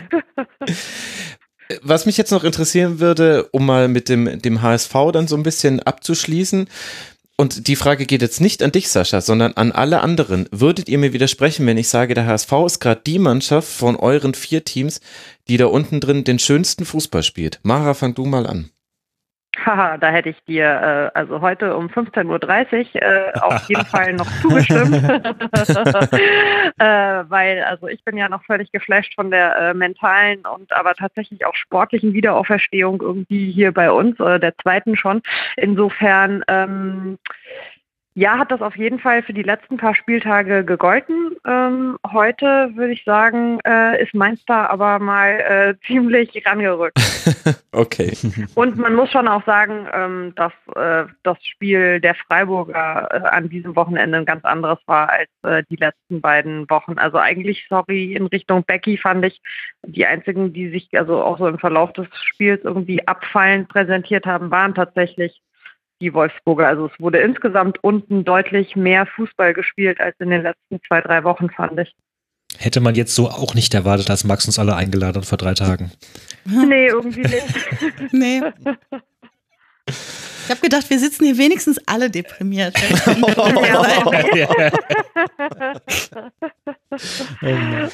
ja, es sollte so, so eine Art Therapiesitzung werden. Ne? Ja, ist ein Traum. Mehr leid. ja. Naja, wie gesagt, also ich bin der, dessen Verein nur 28 Punkte Genau, also, also der Sascha ist nicht so euphorisch, wie ich andere HSV-Fans gerade erlebe. Sascha hat gesagt, nee, nee, nee, das äh, sieht nicht so, nicht, sieht nicht so gut aus und nur ein Pünktchen wird äh, dem VfL Wolfsburg reichen, damit man Relegation spielen würde. Also Aber darf ich denn, Max, deine Frage äh, quasi noch äh, aufbrechen in Richtung Sascha? Und äh, ich mich würde mal noch interessieren, äh, weil ja Louis Holtby gestern so schön gesagt hat, äh, das ist das erste Mal seit vier Jahren, dass der HSV mhm. Fußball spielt. Wie ist das denn irgendwie so äh, bei den Fans also angekommen oder wie, wie ja, genau so, genau so ist es angekommen. Äh, oder beziehungsweise, äh, ich glaube, alle Fans, die der HSV hat, werden den Kopf genickt haben und zugestimmt haben. Ähm, es sind harte Worte, wie er auch selber sagt, und äh, sie sind aber auch gerechtfertigt. Ähm, äh, sie sind natürlich von, von Christian Titz auch gleich so ein bisschen ähm, mhm, der hat's deutlich sagen, gegeißelt worden. Er war nicht so ganz begeistert davon, dass er sich so geäußert hat. Also ähm, sicherlich, Holtby wird in der Sache recht haben. Und äh, aber wie gesagt, äh, diese, diese Kollegenschelte jetzt aus dem Mund Titz gesprochen, irgendwie, die hätte es nicht gebraucht. Und äh, jeder hat, Trainer hätte halt seinen Spielstil. Ähm, aber wie gesagt, wir Fans äh, äh, haben seit sechs Spielen endlich, also wir wissen gar nicht mehr, wie Fußball so richtig aussah. Es sei denn, es kamen gute Gegner in Volkspark und äh, ich gebe ihm da durchaus recht. Ich darf das. Mensch, Macher, und ich dachte, du willst das HSV-Segment mit einem Witz über Holtbier und Früchte abschließen. das war so herrlich gestern, oder? Wie er irgendwie meinte, wir tragen Früchte. er wollte natürlich eigentlich sagen, die Arbeit trägt Früchte und Holti schreit ins Mikrofon und sagt, wir tragen Früchte. Das ist doch a Dirty Dancing. ja, genau. Ich habe eine Wassermelone getragen. Endlich oh, wissen wir, was Louis Holtby in all seiner Freizeit macht, wenn er nicht zockt. Ja, das sind diese blöden Kinoabende. Klingt für mich immer, immer Der singt ja dann Time of My Life. Ja, genau, das sind die Kinoabende. Wer hat das denn Hier, ich war's, ich war's. Also, es klingt für mich aber eher nach, nach Felix Magath so irgendwie, ne? Medizinbälle, Wassermelonen, ja. also. Oh Stimmt, wir, wir oh. tragen die Früchte. Genau. Ja, okay, also komm, ich spare mir einfach alle inhaltlichen Anschlussfragen, weil schöner kommen wir aus dem HSV-Teil nicht raus. Und Becky, ich will dich gar nicht weiter runterziehen, deswegen reden wir nicht weiter über das, das äh, Spielerische, was der VfL Wolfsburg anbietet. Es ist ja noch. Außer Kuhn. Außer Kuhn Castells. Ja. ja, gerne nochmal hervorheben. Also ohne diesen Mann ständen wir sehr viel weiter unten diese Saison. Ja, äh, und es gibt schon auch noch einige andere, die zumindest unglücklich wirken. Also ein Maximilian Arnold, den kann man jetzt auch nicht vorwerfen, dass er, dass er nicht, also das, was wir vorhin angesprochen haben, dass sie sich nicht ganz reinhauen, sehe nee, ich bei stimmt. Arnold nur in Teilen. Also es ist so ein bisschen sinnbildlich, dass er dann derjenige ist, der beim Nachschuss des Strafstoßes in der 93. Minute pennt. Und deswegen weiß ich, ja, das 3 zu 1 nicht macht. losrennt. Aber da ich mich schon wieder aufgeregt. Er naja, hatte halt aber vielleicht mit dem Spiel schon abgeschlossen in dem Moment. Ja. Und äh, vielleicht kann man aber auch, also mal ganz ehrlich, dass, dass Philipp Kostic den Nachschuss nicht reinmacht, das ist im Grunde oberpeinlich. Also die, die muss vor allen anderen da sein und äh, überlegt sich wahrscheinlich schon, schieße ich mit links, mit rechts oder nehme ich ihn nochmal hoch und mache ihm locker mit dem Kopf rein und, und merkt gar nicht, dass da noch äh, ein Gegenspieler ankommt. Ich weiß nicht, war es wieder Gila Wugi?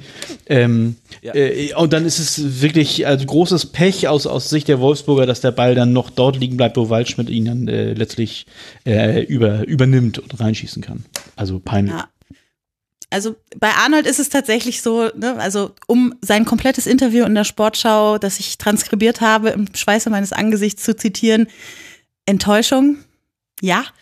Ähm, da habe ich das Gefühl, dass ich ihm zumindest diese Enttäuschung noch abkaufe und auch die Wut, mit der er am Ende irgendwie in der Kurve stand und immerhin hingegangen ist und so. Ähm, das, das das glaube ich ihm. Das glaube ich ihm zu 100 Prozent. Und trotzdem würde ich mir auch von ihm ein bisschen mehr, mehr noch wünschen auf dem Platz. Ja. So. Äh, das ist wahrscheinlich irgendwie allen, allen gleich. Es war eine wilde Schlussphase und dann hat der HSV das Spiel zugemacht.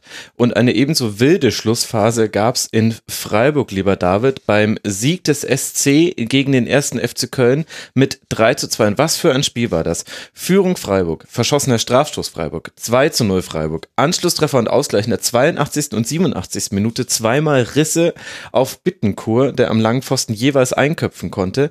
Dann dann eine Riesenchance für Höhler, die er vergibt, dann eine große Chance für Pizarro und dann den Siegtreffer in der 93. Minute und damit der besiegete Abstieg des ersten FC Köln und wieder neue Hoffnung für den SC Freiburg. David, wie ist der Zustand deines Herzens? Ja, ähm, ich bin gar nicht so. Äh, ich bin gar nicht so äh, äh, enthusiastisch, wie man glauben könnte. Also ich war gelassen gestern. Ich war. Du warst gelassen bei diesem Spiel. Nein, anschließend. Ich war, so. also ich, ich hatte, es, es, es, es war ein Gefühl der Gelassenheit, dass wir jetzt diese Punkte haben, die wir dringend gebraucht haben. Äh, nee, ich wäre das Spiel überhaupt nicht gelassen. Ich war, ich, ich war ein nervliches Wrack. Und zwar das ganze Spiel hindurch. Ähm, aber der Abend fühlte sich gut an, aber im Grunde schon mit heute Morgen, mit Blick auf die Tabelle und auf die nächsten Spiele. Ähm, ja, ich, ich weiß es nicht. Ich, ich, ich traue dem HSV durchaus noch die, die besagten Siege zu. Da kommen wir am Ende noch mal kurz drauf, sicherlich. Aber äh, ja, also wir sind da noch nicht raus. Und mir steckt auch noch sehr, sehr die Abstiegssaison ähm, 14, äh, 15 in Knochen, wo wir ja ähm, zweit, also zweiten Spieltag vor Schluss gegen Bayern gewonnen haben. Und unverhofft.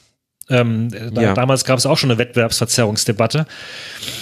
Und, ähm, und dann aber sang und klanglos gegen Köln, gegen, Quatsch, gegen Köln, gegen Hannover, Hannover. Äh, ausscheiden. Das mhm. heißt, ähm, also ich weiß sehr genau, da, du solltest dich nicht zu früh über irgendwas freuen, sondern du musst halt diese Punkte noch heimfahren. Aber was war denn ja. anders in diesem Spiel? Jetzt mal auch, auch, auch die Aufstellung mit einbezogen. Hat sich ja durchaus ein bisschen was getan bei Freiburg. Ja, ähm, also ich, ich glaube, drei ähm, Leute waren ganz, ganz wichtig. Die waren jetzt nicht so vollkommen anders, weil die liefen zum Teil schon gegen HSV auf. Ähm, wobei mir auch das Spiel gegen HSV ja eigentlich schon gut gefallen hat. Ähm, zumindest eine Halbzeit lang. Ähm, und die drei, die ich rausnehmen würde, wären äh, Kleindienst, Schuster und ähm, Franz. Ähm, Kleindienst hat, das hat er auch schon gegen HSV gemacht, der hat vorne sehr viel Alarm gemacht, der hat gepresst, der hat sich bewegt, der war überall, der hat ähm, für Bewegung gesorgt. Schuster ist ja, ist ja im Grunde ein seltsamer Kapitän, der nie auf dem Platz steht. Ne? also, und äh, ich weiß, dass er auch nicht ganz unumstritten ist bei den Fans, wobei mir das eher eine, so eine Social-Media-Sache scheint. In der Kurve ist er, ähm, glaube ich, nach wie vor noch sehr belebt. Ich höre immer wieder noch äh, Schuster Fußballgott rufe, äh, wenn er mal auftaucht. Und, ähm, Redest du da glaub, jetzt von Darmstadt oder Freiburg? Entschuldigung, nee, von, von, von, Freiburg. Das verstehen jetzt nur wir Leute, ja, die 93 hören. Ja, wir haben ja, wir haben ja mehrere Fußballgötter in Freiburg. Wir haben ja ein, ein Pantheon an griechischen Göttern. Wir sind ja, das Team zählt ja. Nein, und ähm, äh, ähm, ich glaube, was Schuster, was ihn teilweise zum Haare raufen machen lässt, ist, dass er eben jemand ist, der sich Sachen traut, der sich äh, traut, gefährliche Pässe nach vorne zu spielen. Und die kommen halt auch öfter mal nicht an dann. Aber hat sich zumindest getraut und öfter kommen sie eben auch an. Und das ist genau das, was wir gebraucht haben in den letzten Spielen. Diese, diese der Zug nach vorne, die Vision nach vorne, der, die, die, die Lust nach vorne zu spielen. Ähm, und Franz ist sowieso jemand, der, der den Platz rauf und runter rennt und auch dadurch einfach Zug reinbringt, weil er sich auch wieder nach vorne traut und trotzdem aber die Lunge hat, um dann auch wieder zurückzurennen. Also das waren schon ein paar Elemente, die das Spiel belebt haben. Aber letztendlich, ganz ehrlich, nochmal, das fand ich auch schon gegen den HSV und dann kriegst du gegen den HSV halt das Tor und dann, äh, und dann liegen wieder die Nerven frei. Also mhm. vermutlich ist es dann doch wieder genau so banal, dass so ein Tor halt entscheidet. Ja, du, du machst halt als erstes das Tor und vor allem du machst auch Chancen. Also ich glaube, die hatten schon in der in der neunten Minute habe ich die erste Chance notiert. Mhm. Äh, Ballverlust Köln, Petersen geht durch, Terrazino legt den Ball so weit vor. Äh, elfte Minute Kleindienst klopft drüber, 13. versucht das nochmal, der 14. fällt das Tor dann. Also da war da war Druck drauf, aber es war halt auch der Erfolg da und und ich meine, ich glaube, das Nervenkostüm beim SC ist so dermaßen freigelegt in den letzten Spielen, dass einfach der winzigste Lufthauch äh, Schmerzen verursacht. Und, und den Großteil gegen, gegen Wolfsburg warst du schmerzverkrampft, gegen, gegen Mainz warst du fast schon in schmerzverzerrter Stockstarre. Das war, mhm. das war ein, boah, das war eine Beleidigung. Ja, da war Freiburg nicht sich selbst. Also das war, das war das Interessante am Main-Spiel, da würde mich auch nochmal die Meinung von Mara zu interessieren, aber ich fand das sehr interessant bis hin zu erschreckend, dass der SC Freiburg die eine Mannschaft, der man immer per Klischee unterstellt, sie rücken nie von ihrer Spielidee ab, die fahren nach Mainz und spielen in einer Passivität und erstmal nur so, nur auf gegen den Ball bedacht, dass spielerisch wirklich fast gar nichts zu sehen ist. Und dann ist das Ganze zustande kommen, diese 0 zu 2 Niederlage, natürlich höchst dramatisch, aber nix ist gerade undramatisch im Abstiegskampf. Ja. Dann da halt irgendwie ein Strafstoß in der Halbzeit gepfiffen wird und so weiter und so fort. Ja, da kommen halt Dinge zusammen. Aber ich von der ganzen Grundausrichtung her war es zum ersten Mal so seit ganz langem, dass ich mir dachte, das sieht gar nicht mehr nach Freiburg aus. Ja, ich finde das fast schon länger, dass, dass das so ein bisschen schwelt. Ähm, und da sind wir im Grunde bei dem ähm, Tribünengespräch mit Sammer, das du geführt hast, bei diesem zentralen Satz, dass die Bundesliga aus Vereinen besteht, die Angst haben, Fehler zu machen. Hm. Ähm, und ich fand, das hat man Freiburg ganz stark angemerkt in den letzten Spielen. Die hatten tatsächlich Angst, Fehler zu machen. Und wie du zu Recht sagst, das ist eigentlich nicht die DNA von Freiburg. Das ist nicht das, warum ich mal Freiburg-Fan geworden bin vor äh, 20 Jahren, weil ich finde, durch, durch die Freiburger Geschichte zieht sich, dass du mit jungen Leuten spielst, dass du ähm, ja den Ball haben willst, Mir wollte Äh, den Ball kurz- habe. Ja. Mir Wolle der Ball habe, ist ja fast schon klischeehaft. Also es stimmt natürlich auch nicht so, ne? Fre- Freiburg war, es war keine Ballbesitzmannschaft in, in, in dem Sinn, nicht immer. Also die haben auch durchaus mal den, den, den ähm, Außenseiter raushängen lassen, haben, haben gepresst und so, aber aber ja, sie, sie wollten Leute, die was mit dem Ball anfangen können und den Ball übernehmen können und auch mal zeitweise äh, per Kurzpass äh, phasenweise ein Spiel bestimmen können. Und das ist eigentlich Freiburger DNA. Das hat das Spiel ausgemacht, das erwarten die Leute im Stadion auch. Du bist ja als Freiburger, äh, ja, Ja, nee, ich wollte nur mal kurz reinfragen, ob das nur so die Außenwahrnehmung ist oder ob ihr das in Freiburg auch so wahrgenommen habt. Ich hatte irgendwie so ein bisschen das Gefühl, dass tatsächlich diese Geschichte rund um Petersen eine Unruhe reingebracht hat und dann auch plötzlich irgendwie wie so eine Furcht, also dass der dann, klar, dann wurde die Karte zurückgenommen, dann hat er doch gespielt, dann hat er ja auch gespielt, obwohl eigentlich ja die erste schon die fünfte ge- gewesen wäre und bla. Und dann verschießt er da den Elfmeter. Diese Geschichte jetzt in Köln, hatte ich den Eindruck, war ja auch ganz klar eine Folge davon, ne, dass er jetzt den Elfmeter nicht geschossen hat. Äh, dann verschießt, äh, wer hat dies, äh, wer hat den Günther, Elfer Günther, verschossen? Günther. Genau, Günther. Ähm, und also ich hatte das Gefühl, dass, dass diese Geschichte rund um Petersen so ein bisschen ein Bruch war und dieser Umgang damit ja auch so ein bisschen Freiburg irgendwie untypisch und dass dann plötzlich so ein aufgeregt reinkam und äh, ich fand es total erschreckend bei dem Spiel in Mainz. Ich mag Christian Streich total gerne, an dem scheiden die Geister sich ja auch so ein bisschen. Ich finde den total großartig und wie der in Mainz aber dann da nach dem Spiel irgendwie schon so da saß, völlig in sich zusammengesungen und irgendwie nur so meinte, ja so nach dem Motto, er weiß jetzt auch nicht mehr irgendwie so richtig. Ich war total überrascht, dass die dann nach äh, gegen Köln äh, am Wochenende überhaupt wieder so aufgetreten sind, weil ich ehrlich gesagt nach den letzten zwei, drei Spieltagen dachte, so die haben sich jetzt selber rausgenommen. Ja, aber das war eine Entwicklung. Ähm, Ich würde das nicht unbedingt beim Schalke-Spiel anfangen. Ich würde fast schon bei Berlin anfangen. Da- Das Spiel war genauso fürchterlich und das war auch so mutlos und das und und und, und Streich klingt so ein bisschen wie eine hängende Schallplatte in den letzten äh, Wochen und er sagt immer wieder, er, er weiß nicht ganz genau, äh, woran es liegt oder also er, er drückt es immer wieder anders aus, aber das ist so das, was rauskommt.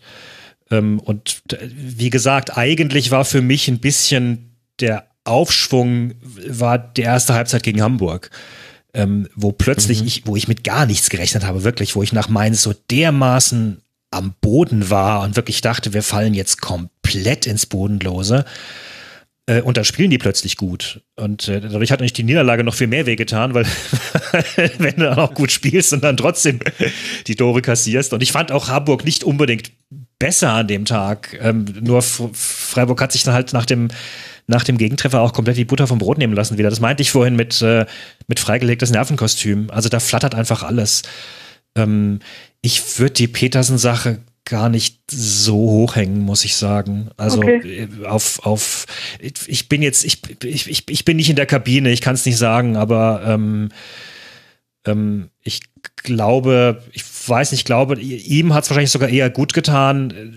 Klar, er hat auch gesagt, naja, vor Gericht zu erscheinen ist jetzt nichts Angenehmes, aber er, er hat Recht bekommen und, und sie haben es durchgefochten. Gut, dann kommt natürlich mit Mainz nochmal diese alberne ähm, Ja, aber das hat der Äh, DFB super gelöst, indem er gesagt hat, nee, nee, wir wissen ganz klar, er hat es erst, er hat es noch auf dem Spielfeld erfahren, in der Sekunde, in der die Pressemitteilung rausgeht, der SC Freiburg verzichtet auf einen Einspruch, da fällt dem DFB auf, ach, Übrigens, wir wussten es doch nicht so genau. Ja, aber, ja, ich, ähm, ja, ich äußere mich jetzt da nicht. wer, Ja, aber- wer, da, wer, wer mich da in voller Emotion hören möchte, kann sich die letzten 93 Folgen anhören. oh ja, man hat einen anderen David kennengelernt. Ja. Ähm, also insofern, ja, es gibt mir ein bisschen Hoffnung. Äh, Da scheint ein leichter Aufwind zu sein. Ich glaube aber immer noch, dass, dass die Mannschaft nicht so stabil ist, dass nicht doch irgendwie ein, ein dummes Gegentor, ja, vor allem ein frühes Gegentor, ähm, den ich doch wieder äh, zerrupfen kann. Klar, aber das ist doch bei allen Teams, über die wir hier jetzt sprechen, so. Das ist einfach Abstiegskampf. Und das Ja. ist auch das, was ich äh, vorhin meinte, als ich äh, diese Folge anmoderiert habe, dass es jetzt nicht mehr um äh, taktische Feinheiten geht. Man kann immer noch erklären anhand taktischer Feinheiten, warum Spiele so gelaufen sind, wie sie laufen. Aber es ist nicht mehr das Entscheidende. Es wird jetzt keine der Mannschaften, über die wir jetzt sprechen, wird innerhalb der nächsten zwei Spieltage nochmal ein taktisch neues Konzept aus der Schublade sehen, sondern wir werden immer nur Nuancen sehen, im Besseren oder im Schlechteren von dem, was wir jetzt gesehen haben. Und es wird halt viel so an Einzel Dingen Ja. hängen. Der verschossene Also- Elfmeter oder die nicht gegebene rote Karte und solche Sachen. Im, im, Im Grunde war, ironischerweise war dieses Spiel gegen diese 90 Minuten gegen Köln waren fast schon ein Sinnbild für die ganze Saison ähm, des SC. Ähm, und ich habe übrigens mit äh, Amüsement zur Kenntnis genommen, dass jemand äh, im Rasenfunkforum genau dasselbe über den FC geschrieben hat. Das sei, das sei auch ein äh, Spiegelbild für den FC gewesen. Aber ich, ich fand das ähm, ähm, also ne, erstmal, du, du spielst, du spielst irgendwie gefällig, äh, du hast Chancen, du hältst mit, du machst dann sogar äh, zwei Tore, hast eine Hochphase ähm, und dann hörst du irgendwie auf zu spielen. Ähm, und Mit ich der Petersen-Auswechslung lustigerweise. Also ja, dann auch wieder. ja, auch schon. Es hat, es hat, ich hatte, ich hatte es schon vom Gefühl her auch wieder vorher. Also da, da, da kommentierte der Moderator noch, oh, Freiburg spielt ja befreit auf. Und ich hatte nicht das Gefühl, dass sie wirklich, ich, also für mich war der Bruch tatsächlich nach dem zweiten Tor. Ich weiß nicht, ob das, ob das Erleichterung war, ob das dann doch wieder ein bisschen fehlende Konzentration war, ob sie, ob sie eben doch wieder ihre Stärken nicht ausgespielt haben, nämlich äh, nämlich äh, durchaus auch offensiv nach vorne zu schauen, sondern dann gesagt haben, wieder gut, okay, jetzt können wir ja wieder verteidigen und jetzt können wir das zurückfallen lassen, jetzt müssen die erstmal kommen, die Kölner. Und dann stehst du am Rand des Abgrunds plötzlich. Also ich, ich, war, ich, ich, ich habe ich hab äh, geschrien am Spieß. Es, es, es stand 2-2. Es war, es war alles verloren.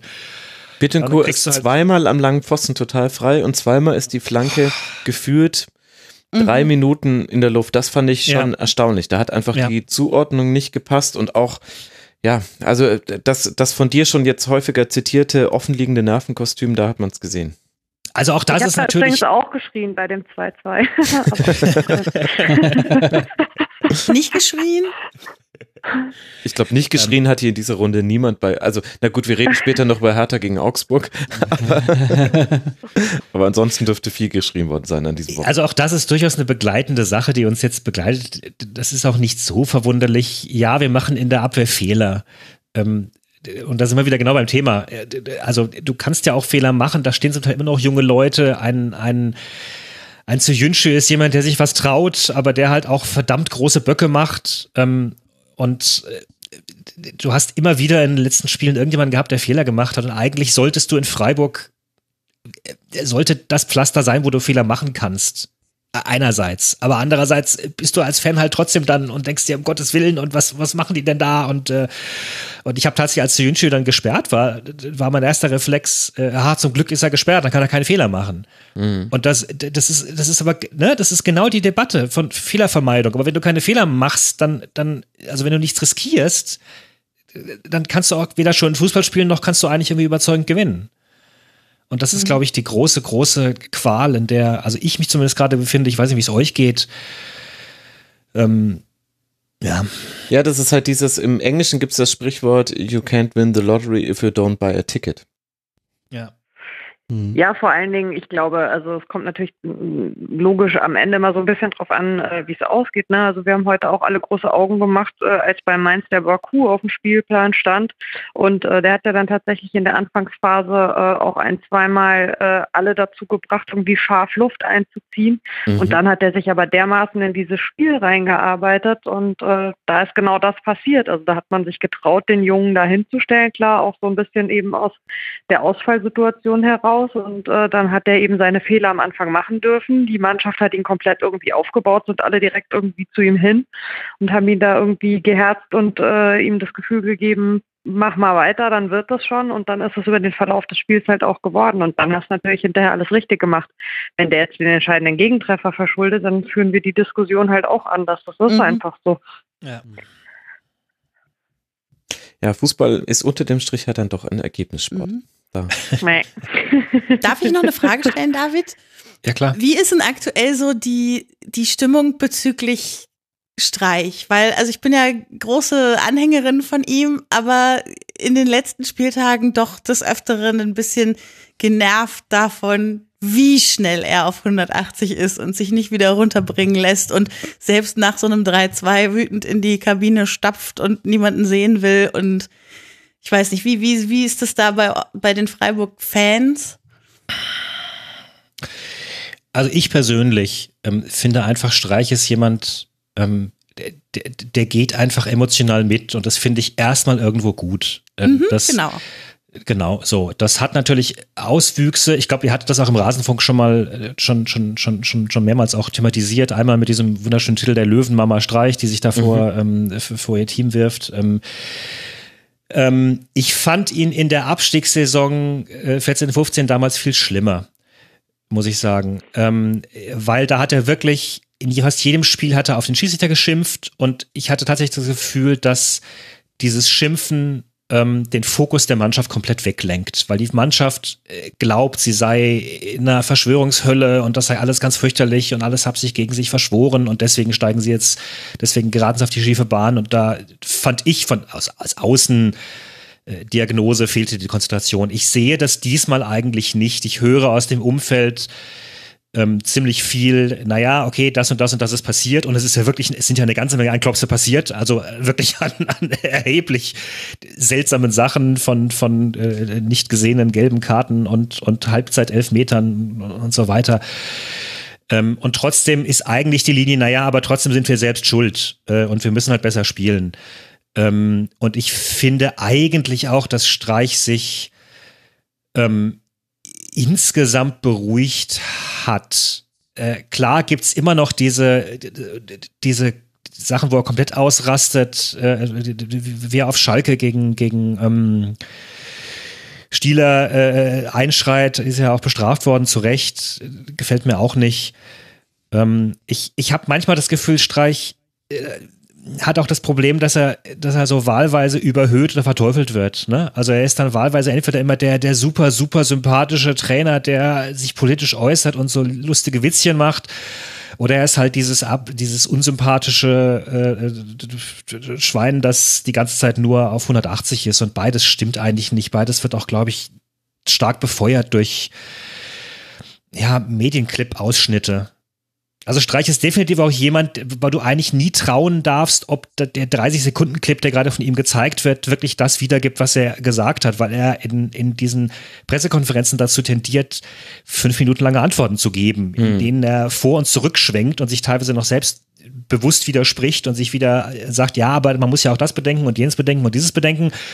Und das kannst du halt nicht in einen 30-Minuten-Clip packen, äh, 30-Sekunden-Clip packen. Mhm. Ja. Ähm, und das heißt, es wird dann irgendwas rausgezogen und wenn du das Ganze anhörst, dann merkst du aber, dass er sich eigentlich schon währenddessen im Grunde wieder selbst relativiert hat. Und ich glaube, dass das ein bisschen sein Problem ist. Ähm, aber mein Gott, ich meine, den Freiburg-Fan gibt es ja bekanntlich sowieso nicht. Ne? Da, natürlich gibt es Leute, die, die, die äh, sicherlich auch kritisch sehen und es gibt Leute, die ihn, ihn überhaupt nicht kritisch sehen. Das zumindest wäre jetzt meine Interpretation der Sache. Du hast ihn jetzt mhm. relativierend gesehen. Ja. und uns dabei auch noch gesagt, dass er selbst häufig relativiert. Das war jetzt ein schöner Meta-Gag, wie ich finde. Wen wir ja in dieser Runde nicht vertreten haben, ist der erste FC Köln, weil ich, das äh, klingt etwas hart, aber mir schon fast gedacht habe, dass für den FC nach diesem Spieltag das Rennen um den Klassenerhalt weg sein würde und äh, dann wäre ein weiterer Gast dann äh, doch noch ein bisschen viel gewesen, auch für das Zustandekommen einer technisch gut aufgesetzten Leitung. Aber David als jemand. Was? Mara, du bist doch über dein Dosentelefon wunderbar zugeschaltet. Ich weiß gar nicht, was es da zu sagen gibt. Das ist schön, Marawa. Du bist quasi die Auslandskorrespondentin dieser Schlusskonferenz. Du sitzt halt irgendwo im Jemen, so gefühlt. Und Hat, hat Ja, uns ich sich auf Baku geeinigt? ja, genau, Baku, genau. Sehr witzig. Da ich ja in Wiesbaden wohne, empfinden mich die Mainzer, glaube ich, auch als Auslandskorrespondentin. Ja. Siehst du Wir mal. geben nun zurück in die angeschlossenen Funkhäuser. Nein, nein, nein. Du, nein aber wenn wir jetzt wirklich, wenn wir jetzt wirklich die Klasse halten, dann kaufe ich mir auch ein neues Headset, was dann die Frequenz von eurem komischen Studio-Link gebacken bekommt. Dann war das das letzte Mal, dass wir das so machen mussten. Mara, ich schenke dir da noch eins. Wenn die Rasen-Supporterinnen und Supporter äh, weiter spendabel sind, dann kriegst du zur neuen Saison eins, wenn ihr das mit dem Klassenerhalt schafft, weil ansonsten habe ich den Zwang, viel zur zweiten Liga zu machen. Aber ich wollte noch mal zumindest kurz über den ersten FC Köln sprechen, denn für den ist diese Saison jetzt im Grunde vorbei. Der sichere Abstieg, es hatte sich jetzt schon mehrfach angedeutet über Wochen hinweg. David, du konntest ja jetzt den FC noch mal aus nächster Nähe beobachten. Was ist dir daran dabei aufgefallen? Du beginnst deine Antworten heute immer mit einem Seufzen. Das ist, Das ist, weil du äh, Fragen stellst, über die man erstmal nachdenken muss. man hat immer den Eindruck, auf dir lastet gerade der Weltschmerz und der muss erstmal, der muss erstmal eingeatmet werden vor dem Antwort. Ja, so richtig be- befreit bin ich, glaube ich, wirklich erst nach dem, äh, nach dem Saisonende. Ähm, Im Grunde ist mir das aufgefallen, was mir in den letzten Wochen auch schon aufgefallen ist, dass die- nach wie vor, die haben ein paar ganz tolle Einzelspieler, ähm, äh, die auch wirklich Blitzmomente haben. Es gab ein paar tolle Aktionen von Hector. Ich, ich, ja, aber sie scheinen auch irgendwie kein Team gefunden zu haben.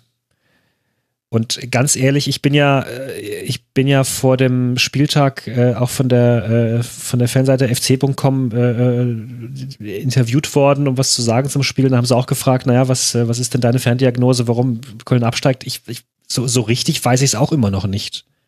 Also klar, ich kann, kann diese ganzen Bausteine da zusammenreimen mit, mit Trainer und und mit hier und da, aber ich finde jetzt, ich finde auch bei Köln gibt es nicht den einen großen Grund, warum die da jetzt komplett unten drin hängen. Den gibt's ja Also- selten. Vielleicht lässt sich äh, die Saison des FC an der Leistung von Dominic Marot in diesem Spiel Oh ablesen. Der, nein, der, der große Fehler äh, gemacht hat und die ja auch unter anderem dann zum, zum 2 zu 0 geführt haben. Aber auf der anderen Seite, wenn man sich das ganze Spiel anguckt, davon losgelöst auch ganz viele gute Aktionen hatte. Unter anderem 18 klärende Aktionen. Und ich glaube nicht, dass ich in dieser Statistikspalte in dieser Saison schon mal einen höheren Wert gesehen hätte. 18 klärende Aktionen. Und trotzdem kann man ihn äh, auch als Pechvogel dieses Spiels bezeichnen. Und das ist Plus der er, hat, erste er, hatte noch, er hatte noch so, eine- er hatte noch einen Kopfball, der beinahe reingegangen wäre noch. Ähm, Ja, genau, stimmt. Genau. Ja. Ja, aber das Lustige ist ja auch, weil ihr vorhin schon gesagt habt, man kann dieses Spiel eigentlich äh, als Spiegel äh, der Saison des SC Freiburg ähm, betrachten. Äh, ich habe genau dasselbe auch von den Köln-Fans gelesen. Also dass ich gesagt habe, man kann das Spiel eigentlich auch als Spiegel eben der Köln-Saison äh, betrachten. Also äh, mal hat man irgendwie Unvermögen, mal hat man Pech, dann kämpft man sich ran und in der letzten Sekunde steht man dann eben doch wieder mit leeren Händen da. Also Ja, was, äh, was auf jeden Fall eine lobende Erwähnung finden muss, ist äh, das Verhalten von Horn und Hector. So wünscht man es sich doch. Das ist richtige Fußballromantik, so wie man es schon ganz lange nicht mehr hatte. Beide ihre Verträge verlängert, gehen mit in Liga 2. Das ist schön. Und ansonsten Ja. kann man sich, ja, Entschuldigung, weg. Wie Horn auch sagte nach dem Spiel, die Fans haben dafür gesorgt, dass wir mit Würde abgestiegen sind. Das hat mich schon ein bisschen berührt, muss ich sagen. In aller sonst nichts mit dem FC zu tun haben Mentalität. Da war ich irgendwie gecatcht. Ja, die Fans waren auch großartig. Ich hab, es gab wirklich auch Phasen während des Spiels und das war schon bevor äh, die Tore für Köln fielen. Da hat man die Köln-Fans sehr, sehr laut gehört. Ähm, also ähm, die waren, die schienen von Anfang bis Ende wirklich mit Herzblut dabei. Und ähm, ich kann das, also ich kann das ziemlich gut nachvollziehen, was das, glaube ich, auch im, im Herzen auslöst, äh, da mit, mit, mit Hector und Horn äh, weil ich mich damals, äh, als Petersen äh, gesagt hat, er geht mir in die zweite Liga, äh, und da war er noch bei Werder unter Vertrag, war er eigentlich nur ausgeliehen. Und, und dann zu sagen, ich, ich, ich nee, ich gehe da jetzt dahin und, und damit, weil es hat mir so gut gefallen, Ähm, das, dafür bin ich ihm auch bis heute noch dankbar. so, und das ist schon einige Jahre her. Insofern, ähm, ja, ein riesen Glückwunsch an äh, sowohl an Horn als auch an Hector. Vor allem an Hector eigentlich, der, der Bilder des Zugpferd auch war. Und auch mhm. an die Fans, dass wir solche Leute da haben. Das ist schon, das ist schon groß. Ja, schön fand ich auch, wie der, ich glaube, es war bei der Sportschau, der Kommentator am Ende sagte, bringt uns Markus Anfang zurück in die erste Liga. Da musste ich ein bisschen grinsen. Der Anfang vom Ende. Ich fand es auch schön, ich habe gelernt, äh, die, die neue Variante des äh, Wie fühlen Sie sich ist, wie sieht es in Ihnen aus? Das hat die Sky-Reporterin Sky Timo Horn und Jonas Hector gefragt. Das fand ich Großartig, wird gerade abgeschnitten. Wie sieht es in Ihnen aus? Wäre ich schön, wenn mhm. einer von beiden gesagt hätte, dunkel, außer ich mache den Mund auf. es schwimmen ein paar Blutzellen durch die Gegend. Das wird ziemlich viel gearbeitet. Ja, ich glaube, ich glaub, der erste FC Köln ist auch so ein Verein, ähm, wo auch die, die Fans anderer Vereine sagen, schade. Ne? Also nicht nur, weil das so ein Traditionsclub ist, aber irgendwas versprüht der, ähm, dass man, dass man dem nicht wirklich böse ist, wenn er gegen den eigenen Club gewinnt. Das war jetzt mit Augenzwinkern gesagt. Ähm, aber im äh, ersten FC Köln hat man irgendwie immer ein bisschen gern finde ich. Und es ist immer sehr traurig, wenn so ein Club dann in die Niederungen dann muss. Ähm, und, und wie gesagt, diese, diese Sachen mit, äh, mit äh, Horn und, und Hector, das sind zwei große Ausrufezeichen. Und das ist äh, die, die Planung, die Kaderplanung beginnt da schon jetzt oder spätestens seitdem äh, ist sie, läuft sie auf Hochtouren und äh, soweit ist zum Beispiel mein HSV noch lang nicht. und ähm, ja, Köln jetzt schon Favorit für den Wiederaufstieg, ne? Ganz klar. Ja, und äh, geschickt auch Fortuna Düsseldorf aus dem Weg gegangen, das hat man auch ja. ganz. Ganz irgendwie, ich habe sowas gelesen, im 19. Jahr ne, sind die nicht in einer Liga irgendwie. Mhm. Also immer wenn, wenn äh, Düsseldorf nach oben kommt, äh, dann geht Köln runter, etc. Ja. Diese Liga ist zu klein. Und jetzt für uns an beide. einem Tag. Ja. ja. ja. ja, stimmt, ja. Unglaublich, unglaublich. Und ansonsten kann man vielleicht noch das einwerfen, was unser User Kyle Nepp im Forum geschrieben hat. Er schreibt, Zitat, ich hoffe, dass die Herren Fee und Ehrlich sehr genau hinschauen und sich nicht von der allgemeinen Schunkelatmosphäre anstecken lassen, sondern auch unbequeme Entscheidungen zum Wohle der Mannschaften treffen. Ich glaube nämlich nicht, dass der sofortige Wiederaufstieg ein Selbstgänger wird. Vielleicht noch ein ganz guter Hinweis. Für den FC. Die zweite Liga ist hart. ja. Das ist, das, äh, davon können so einige Mannschaften ein Lied singen, unter anderem ja der erste FC Kaiserslautern an diesem Wochenende. Aber wenn wir jetzt die zweite Liga hier noch mehr mit reinziehen, dann, dann sitzen wir noch bis morgen früh. Dann erscheint naja, die Folge gut, doch erst am Montagnachmittag, weil ja, wir aufgenommen haben bis Montagmittag. Wobei es natürlich schon auch, es ist natürlich auch kein Zufall, dass wir die zweite Liga so häufig erwähnen, weil wir alle vier äh, haben uns, glaube ich, in den letzten Wochen durchaus immer wieder damit beschäftigt, mit der Frage, was Nein. wäre denn? Ach Quatsch. also gut. Ich habe mich durchaus damit beschäftigt, was wäre denn, wenn.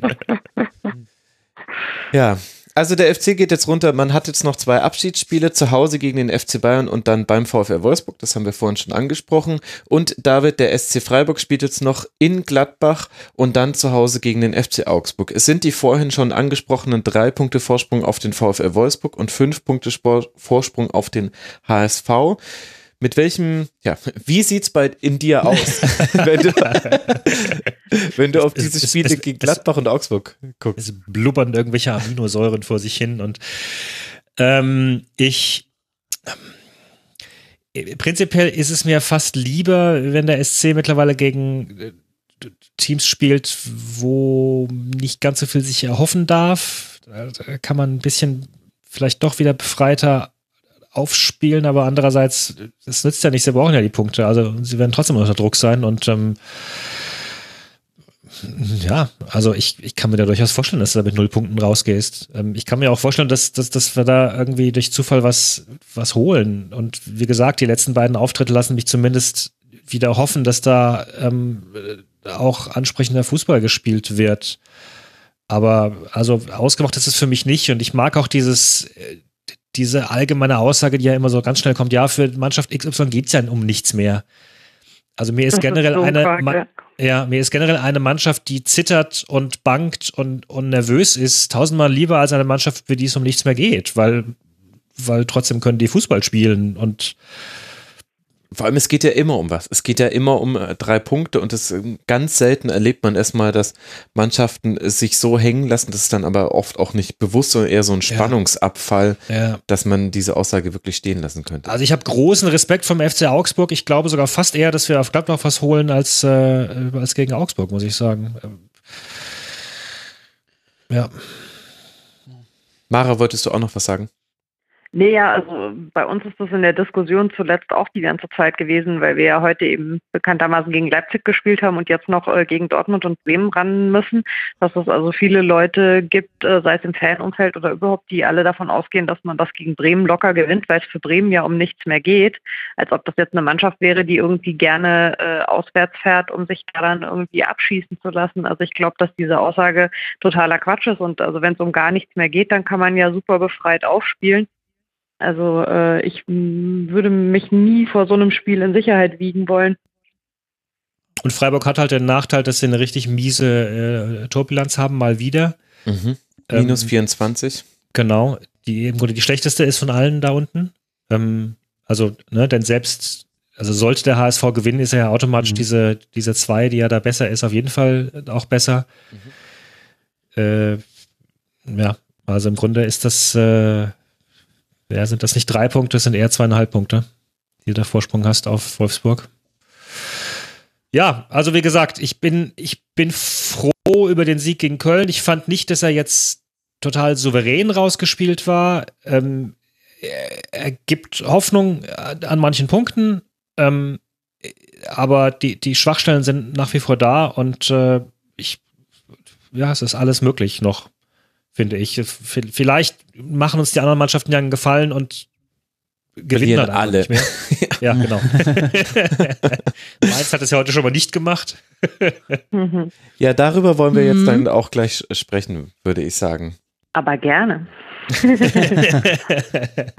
Wer hätte das erwartet?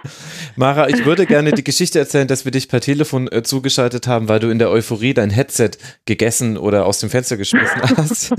Ganz so war es nicht, aber euphorisch wirst du gewesen sein. Was ist da heute passiert beim 3 zu 0 gegen Raba Leipzig? Ja, beats the fucking shit out of me. Ich habe keine Ahnung. Also es war irgendwie unglaublich. Eigentlich ist das passiert, äh, was man irgendwie gehofft hat, nämlich, äh, dass die Mannschaft sich komplett, äh, dafür werfe ich auch gerne ins Phrasenschwein, was auch immer ihr haben wollt, äh, auf die Mainzer Tugenden zurückbesonnen hat. Ich meine, man muss ja fairerweise sagen, ähm, also zum einen gehöre ich ja sowieso zu der Fraktion, äh, die äh, nicht der Meinung sind, dass diese Saison alles irgendwie schrecklich war bei uns und war auch nie bei denen, die äh, eigentlich ab dem dritten Spieltag den Rauswurf äh, des Trainers und ab dem achten Spieltag dann auch noch den Rauswurf des Sportchefs äh, gefordert haben, so ungefähr. Aber natürlich äh, hat halt auch viel nicht funktioniert und wir haben relativ äh, rasch da unten drin gehangen und auch tiefer, als es für uns eigentlich irgendwie üblich war in den letzten Jahren, weil wir ja mit den direkten Abstiegsplätzen eigentlich immer nichts zu tun hatten. Ähm, aber eigentlich ist es ja so, dass es eine positive Tendenz tatsächlich gibt äh, seit äh, der Länderspielpause, in der man sich ja auch äh, im Umfeld und aber auch eben in der Mannschaft irgendwie zusammengesetzt hat. Aber natürlich war jetzt das Spiel letzte Woche auswärts äh, in Augsburg ein Dämpfer. Wobei, also ohne da groß drauf einzugehen, aber ähm, natürlich hast du solche Partien im Abstiegskampf erstens und zweitens ähm, war es unterm Strich auch nicht so schlecht, wie es geredet wurde, fand ich. Aber heute hat man echt einfach gemerkt, dass die sich komplett aufeinander eingeschworen hatten. Und ähm, ich weiß, dass das immer die große Diskussion ist, auch im Abstiegskampf, wie sehr hilft es tatsächlich auch, was von den Rängen kommt und wie wichtig ist irgendwie so das Binnenverhältnis. Aber also ich fand das Spiel heute bei uns zu Hause war echt der Beweis dafür, was das für eine Rolle irgendwie spielen kann, kann weil es war, es waren einfach alle da. Ich kann mich nicht dran erinnern, wann es das letzte Mal so eine Stimmung gab im Stadion, wann es irgendwie so ein Feuer von den Rängen gegeben hat. Und ähm, die Spieler, also die ersten fünf, sechs Minuten des Spiels waren okay, waren halt so ein gegenseitiges Abtasten und da hatte man so das Gefühl, die Mainzer machen das eigentlich ganz gut. Natürlich entwickelt halt Leipzig irgendwie einen enormen Druck, aber ähm, es hat eigentlich ganz gut geklappt. Dann haben sie aber so eine Viertelstunde gehabt, wo sie echt also mehrere Klöpse irgendwie hatten, wo man irgendwie dachte, also dass Leipzig die Geschenke irgendwie nicht annimmt und da einfach mal ein Tor draus macht. Unter anderem eben da auch der eine Ballverlust von Baku. Aber auch da hast du einfach auf dem Platz gesehen, wie die irgendwie miteinander kommunizieren, wie die Sachen füreinander ausbügeln. Die haben heute keinen Ball verloren gegangen. Die sind teilweise zu dritt irgendwie auf die Leipziger Spieler gegangen, die irgendwie den Ball hatten. Und das, also es, es war es wäre zu wenig gesagt, äh, wenn man jetzt behauptet, es war eine Willensleistung, weil es war auch sportlich, also eines der deutlich ansprechenderen Spiele, die ich irgendwie seit einer Weile von Mainz gesehen habe, aber es war tatsächlich auch eine enorme Willensleistung. Und dann hast du natürlich mit diesem 1-0 die ganze Zeit einen super dünnen Vorsprung, wo du weißt, Leipzig ist irgendwie jederzeit für ein Tor gut. Also du kannst irgendwie dich nicht darauf verlassen, äh, dass die äh, ohne ein Gegentor irgendwie das Spiel beenden und dann hat es also für meine für mein Gefühl äh, viel viel viel zu lange gedauert, bis wir tatsächlich das 2-0 geschossen haben, weil es auch einfach wahnsinnige Chancen gab. Mhm. Ich muss fairerweise sagen, äh, als der Maxim reingekommen ist, habe ich also fast da äh, ja, die, die Krise gekriegt, weil ich dachte, man kann doch den De Jong äh, in dem Moment jetzt nicht rausnehmen, weil der so viel gearbeitet hat und also so viele Bälle irgendwie aus der Gefahrenzone rausgedroschen hat. Ich fand, der De Jong hat heute wahrscheinlich das beste Spiel gemacht, seitdem er bei uns ist. Und äh, dann schießt Maxim das Tor. Das war Wahnsinn. Also ja, und dann war natürlich nur noch Explosion im Stadion. Also als dann Baku auch noch sein Tor geschossen hat, das war sehr, sehr großartig. Und ja, ich habe es dann hinterher auch gesehen, äh, dass wohl äh, offensichtlich äh, der Elfmeter jetzt also kein so lupenreiner war, aber also ganz ehrlich, da bin ich in so einer Situation dann auch irgendwie mehr Fan als alles andere, das mir sowas von wurscht. Den nehme ich auch trotzdem. Ja, das, das musste ja und das darfst du ja auch. Also die beiden Tore zum 2-0 und 3-0 waren 85. und 90. Minute. Und jetzt aber nochmal zurück zu diesem, zu diesem Strafstoß in der 29. Minute. Mute wird gefault, aber vor dem Strafraum. Ich frage dann mal die anderen, weil bei dir, Mara, ist ja eh klar. Du hast jetzt erst im Nachhinein erfahren, du warst im Stadion und dass du es okay findest, ist ja eh klar. Sascha, war das, mhm. war das für dich ein Strafstoß, beziehungsweise Kannst du äh. verstehen, warum auch in Zeiten des Videobeweises diese Wiederholung offenbar nicht rechtzeitig vorliegt? Also ich fand es eigentlich sehr ja. eindeutig. Ach, Videobeweis, wenn wir jetzt auch noch darüber heute sprechen wollen, wie gesagt, dann muss ich meinen Arzttermin morgen früh um 8 absagen. ähm, nee, Videoassistent aber, bitte, wenn. Ja, naja, genau. Wir wissen, was gemeint ist. Ähm, äh, also Mainz hat ja von äh, seit einiger Zeit ja Glück mit Elfer-Entscheidung, aber das soll auch gar nicht das Thema sein. Ähm, das ist ja letztlich wirft's rein und sagt dann, aber will ich jetzt nicht mit euch drüber reden. Und dann würde er irgendwie so sagen, so ja, Israel, Palästina auch eine ganz schwierige Nummer, aber will ich jetzt gar nicht drüber reden. Nein. Also letztlich ist es doch genau das, äh, was den Fußball ausmacht, um mal diese Plattitüde auch noch mal reinzuwerfen, irgendwie diese Ach, diese zweifelhaften Entscheidungen. Ähm, ähm, über die dann am Stammtisch noch gesprochen wird und, und womöglich auch in einem Fußball-Podcast. Genauso wollen wir es doch eigentlich haben. Ähm, äh, Mainz hat jetzt Glück gehabt mit dieser Szene. Ähm, und wie es so ist in einer Saison, es gleicht sich Glück und Pech immer mal aus. Und äh, äh bitte, dann sollen sie diesen Elfmeter doch bitte haben. Es, wird fast zu viel darüber gesprochen. Nun haben sie halt mal Glück mit dieser Entscheidung aber Es war kein Elfer, wenn du mich fragst, aber so ist es halt. Ja, die Frage, ob sich das ausgleicht, da haben gerade Mara und ich schon sehr heiße Debatten drüber geführt. das liegt einige Spieltage zurück. Äh, ich habe auch danach einige Mails von Mathematikern bekommen, die. Ja, ich auch. Äh, war, hallo, mein ja. Postfach war voll mit irgendwelchen Statistiken, wo ich mir so dachte, what, ich verstehe es nicht. Aber ja, ja, klar, du deine Meinung, ich meine. genau. Und da kommt so, nein, aber ich habe keine Meinung, ich habe eine Statistik. Ja, gut, okay, du deine Statistik, ich meine Meinung. Tschüss. Ja, aber es ist doch wirklich so, ich sag mal, äh, ähm, äh, früher in Anführungsstrichen, äh, wäre das eine Randnotiz gewesen. Irgendwie, oh, viele Entscheidungen und es wäre hingenommen worden und zwei Sekunden später hätte sich keiner mehr dafür interessiert. Ja, naja. Wie viel also, früher, äh, von wie viel früher reden wir? 19. Ja, Jahrhundert? Von sehr viel früher. Ja, von sehr viel früher. Weil es war doch noch nie so. Also klar, Als es noch vier Kameras am Spielfeldrand gab. Naja, aber also wie gesagt, heutzutage bemüßigt sich ja jeder, äh, sämtliche Fußballszenen eines Wochenendes zu sezieren.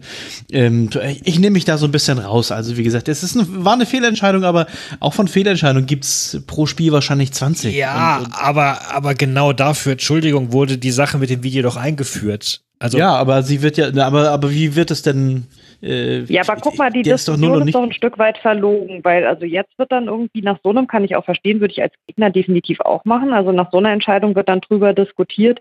Hätte man da nicht irgendwie sagen müssen, ja, äh, das äh, gucken wir uns nochmal an. Auf der anderen Seite haben wir aber nach dem, sorry, wenn ich da Salz äh, in die Wunde kippe, Freiburg-Spiel die Diskussion. Ja, okay, der Elber war zwar total gerechtfertigt, aber hat das vielleicht irgendwie Köln irgendwie drei Sekunden zu spät gemeldet. Also ja, aber damit schon, aber, nee, nee, aber das ist, das, ist ein, das ist ein ganz wichtiger Unterschied. Das ist ein total wichtiger Unterschied, weil diese drei Sekunden oder wie auch immer, das ist ja die Regel, die dem zugrunde liegt. Das ist ja genauso, als wenn du sagen würdest, ja, okay, der war aber zehn Minuten, äh, Quatsch, zehn Minuten, der war zehn, zehn Zentimeter vor dem Strafraum. Ja, dann ist es ja trotzdem Elfer, weil das ist ja nur zehn, zehn Zentimeter vom Strafraum. Das ist ja genau der Punkt. Wenn du sagst, die Regel ist, dass ein Schiedsrichter etwas erst wieder melden darf oder rücknehmen darf, wenn er sich noch auf dem Spielfeld befindet, dann ist das die Regel und dann muss die auch eingehalten werden. Ich meine. Ja, wobei in der Situation ja nicht die Frage war, ob es die Kontaktaufnahme gab, sondern ob die tatsächlich angekommen ist, ne? Was ja dann auch ja, nochmal irgendwie was anderes ist. Also habe ich es mit einer technischen Schwierigkeit zu tun oder habe ich es irgendwie, also weißt du, ich finde, das, was mich bei dem Videobeweis mittlerweile total nervt, ist, dass man halt eine Diskussion auf irgendwie acht verschiedenen Ebenen führt und am Ende, also können wir es sowieso nicht lösen. Ja, es ist halt jetzt irgendwie so, wie es ist. Also wir hatten als Mainz auch schon Spiele, wo ich irgendwie gekotzt habe, also weil äh, es eine klare Benachteiligung gab und äh, das versuche ich mittlerweile zu vermeiden, mich darüber so aufzuregen, weil also es bringt halt nichts und umgekehrt ist es dann aber auch so, also hatten wir auch schon, äh, dass äh, dann Leute halt klar logisch dann gesagt, ja, aber über so einen Elfer darf sich ja nicht freuen. Sag ich, nee, Entschuldigung, also ich freue mich über ein Tor, fertig ab. Also da mache ich mir dann jetzt auch keine Gedanken mehr drum, weil dann nimmst du dir die Restemotionen ja selber noch raus.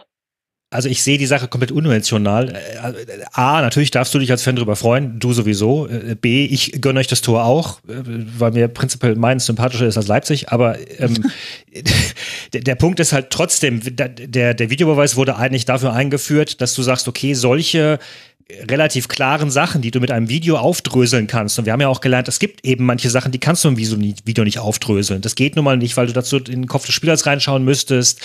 Oder keine Ahnung, weil die Einstellung nicht da war weil die kalibrierten Linien nicht da sind, whatever, ähm, äh, geschenkt. Aber was mich halt schon wundert, ist, dass in so einer Szene, die offenbar auf dem Video eigentlich recht eindeutig aussieht, dass dann da nichts, nichts kommt. Also ich habe jetzt die Diskussion nicht verfolgt, darum oder weiß nicht, ob es eine gibt.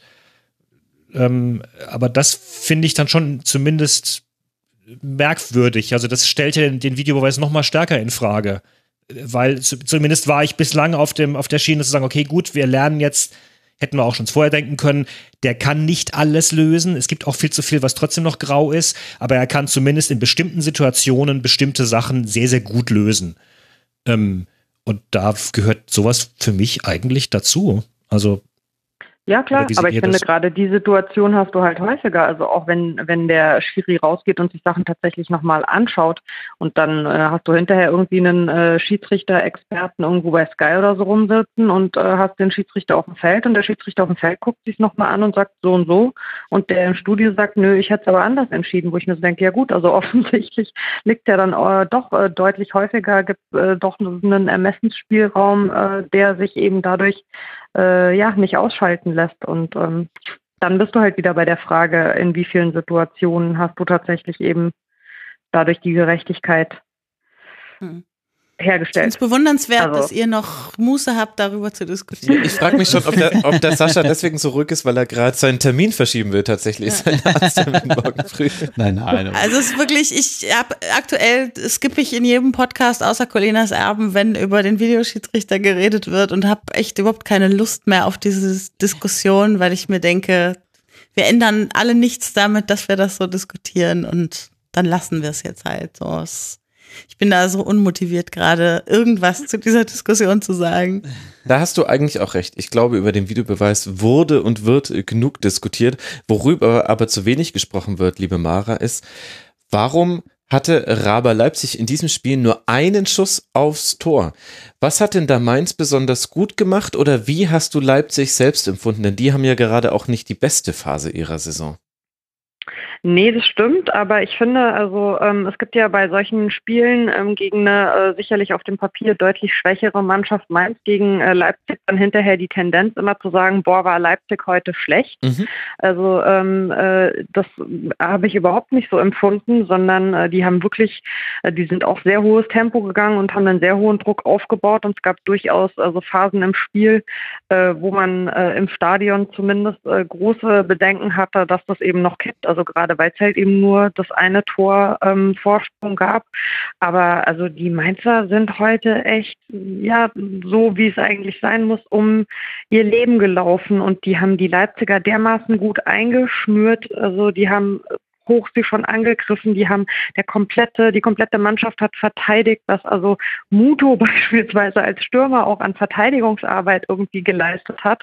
Es war teilweise vom, also von der reinen Optik fast so ein bisschen Vogelbild, weil jeder Spieler überall war, aber du hast immer gemerkt, dass sie eine gute Kommunikation miteinander haben. Die sind jeder für den anderen eingestanden heute und ja, also ich, ich war echt, es war also es ist relativ schwierig. Es wäre wahrscheinlich äh, für eine halbwegs irgendwie äh, objektive Sicht äh, besser gewesen, 48 Stunden zu warten, bevor man mit mir über dieses Spiel spricht. Aber es war heute echt also schwer, da nicht mhm. einfach die komplette Zeit irgendwie äh, in Begeisterungsstürme zu verfallen, weil ja, also auch da, die haben auch Fehler gemacht, die haben sich auch Bälle irgendwie blöd abnehmen lassen. Wir haben äh, es ja da auf dem 05er Radio kommentiert und haben zum Beispiel also bei äh, Tonali immer so ein bisschen gesagt, es gibt äh, so ein bisschen auf der einen Seite den lässigen und auf der anderen Seite den leidenschaftlichen Öztunali und also du weißt halt nie, wenn er an den Ball geht, äh, was jetzt gerade irgendwie passiert, weil also äh, der hat in einer Situation so saublöd den Ball vertändelt, dadurch gab es einen Einwurf der Leipziger. Und aus diesem Einwurf der Leipziger hat sich dann echt irgendwie so ein Chancenfestival irgendwie entwickelt, wo man so dachte, das war jetzt irgendwie null nötig. Und das war einfach nur, weil der eine Sekunde irgendwie da so rumgeschlänzt ist und irgendwie nicht so richtig bei der Sache war. Aber diese Situation gab es heute halt echt fast überhaupt nicht. Also ich habe die Mannschaft weiß nicht, ob ich diese Saison überhaupt schon mal so eine konzentrierte Leistung der Mannschaft gesehen habe. Ich war echt völlig hin und weg, wie man vielleicht merkt. Es äh, klingt ganz leicht durch. Und Leipzig aber wirklich keine gute Phase. Von den letzten fünf Pflichtspielen, da nehme ich jetzt auch noch das Auswärtsspiel in Marseille mit rein, kein Sieg erzielt, nur ein Unentschieden gegen Werder Bremen und dadurch, tja, kommt man in der Tabelle nicht mehr so wirklich vom Fleck, beziehungsweise wurde ein bisschen runtergereicht. Jetzt sind 47 Punkte für Raber und dahinter warten Eintracht Frankfurt und man höre und staune der VfB Stuttgart mit 46 und 45 Punkten. Das heißt, es sind eins und zwei Punkte Abstand. Sogar Borussia Mönchengladbach mit 44 Punkten hätte da noch Chancen reinzuhüpfen in die dritte Europa League Qualifikation. Und das scheint so ja, ein bisschen. Man, ja. Ja, nee, was man heute bei dem Spiel fand ich echt gesehen hat. Also äh, ich bin ja eigentlich in der Regel im Blog und war jetzt aber heute zum Kommentieren eben auf der Pressetribüne und da hast du ja dann immer auch schönen Blick irgendwie auf die Trainer. Und äh, Ralf Rangnick wirkte echt relativ früh irgendwie reichlich konsterniert. Also von dem kam irgendwie nicht so sehr viel. Der stand da und hat irgendwie. Äh, Meinst du jetzt Rangnick oder Hasenhüttel? Äh, habe ich Rangnick gesagt? Genau, Hasenhüttl. Ja, okay. Entschuldigung, ja, genau. Der ich dachte schon, also, da hätte ein äh, Trainerwechsel schon stattgefunden, den ich gar nicht mitbekommen habe. Hätte mich jetzt auch nicht so ganz überrascht. Ach, so die ganzen Ralf. Nee, der hat, ähm, also der wirkte echt so ein bisschen fast, also erschüttert angesichts irgendwie dessen, was seine Mannschaft da gemacht hat. Und ähm, dann hat er ja da den Doppelwechsel vorgenommen und man muss sagen, der Boomer fand ich, der hat richtig Alarm dann gemacht, nachdem er reinkam und hatte ein paar richtig gute Aktionen und wirkte sehr, sehr gefährlich und bei dem hast du auch gemerkt, dass er halt eben die, die Frische dann nochmal hatte. Aber so richtig irgendwie hatte ich auch das Gefühl, dass, also ja, dass es da nicht so ein Eingreifen gibt. Eigentlich erwartest du ja dann in so einer Situation, die haben ja durchaus eben eine Qualität in der Mannschaft, wenn es so gar nicht läuft, dass halt irgendwie ja, dass mal noch auf eine, auf eine bestimmte Art und Weise korrigiert wird von draußen, aber so richtig viel hat sich da irgendwie nicht verändert. Wobei, wie gesagt, also ich fand nicht, dass die jetzt ein grundsätzlich schlechtes Spiel gemacht haben, aber es hat halt einfach sehr wenig geklappt heute und das lag wiederum tatsächlich an den Mainzern, die das einfach ver verhindert haben. Aber kannst du dir erklären, Mara, warum die Mainzer da plötzlich so aufgedreht sind? Weil ihr wart ja die letzten zwei Spiele davor auch nicht gut. Also eins davon musste ich ja vor der Länge ansehen. Ja, ähm, also es ist äh, total schwierig, finde ich. Ähm, ich ich bin total froh, dass das war jetzt die letzte Möglichkeit, um dieses Spiel irgendwie so noch zu zeigen. Ich finde, wie gesagt, äh, wir hatten nach der Länderspielpause äh, ja schon deutlich bessere Spiele. Also beispielsweise auch unser Spiel gegen Freiburg fand ich überhaupt nicht schlecht. Das ist halt in dieser leidigen Diskussion um diesen Elfmeter dann leider komplett untergegangen. Aber das war einfach auch so von der Mannschaftsleistung und vom Kämpferischen und auch tatsächlich vom Spielerischen auch schon irgendwie äh, deutlich verbessert, fand ich.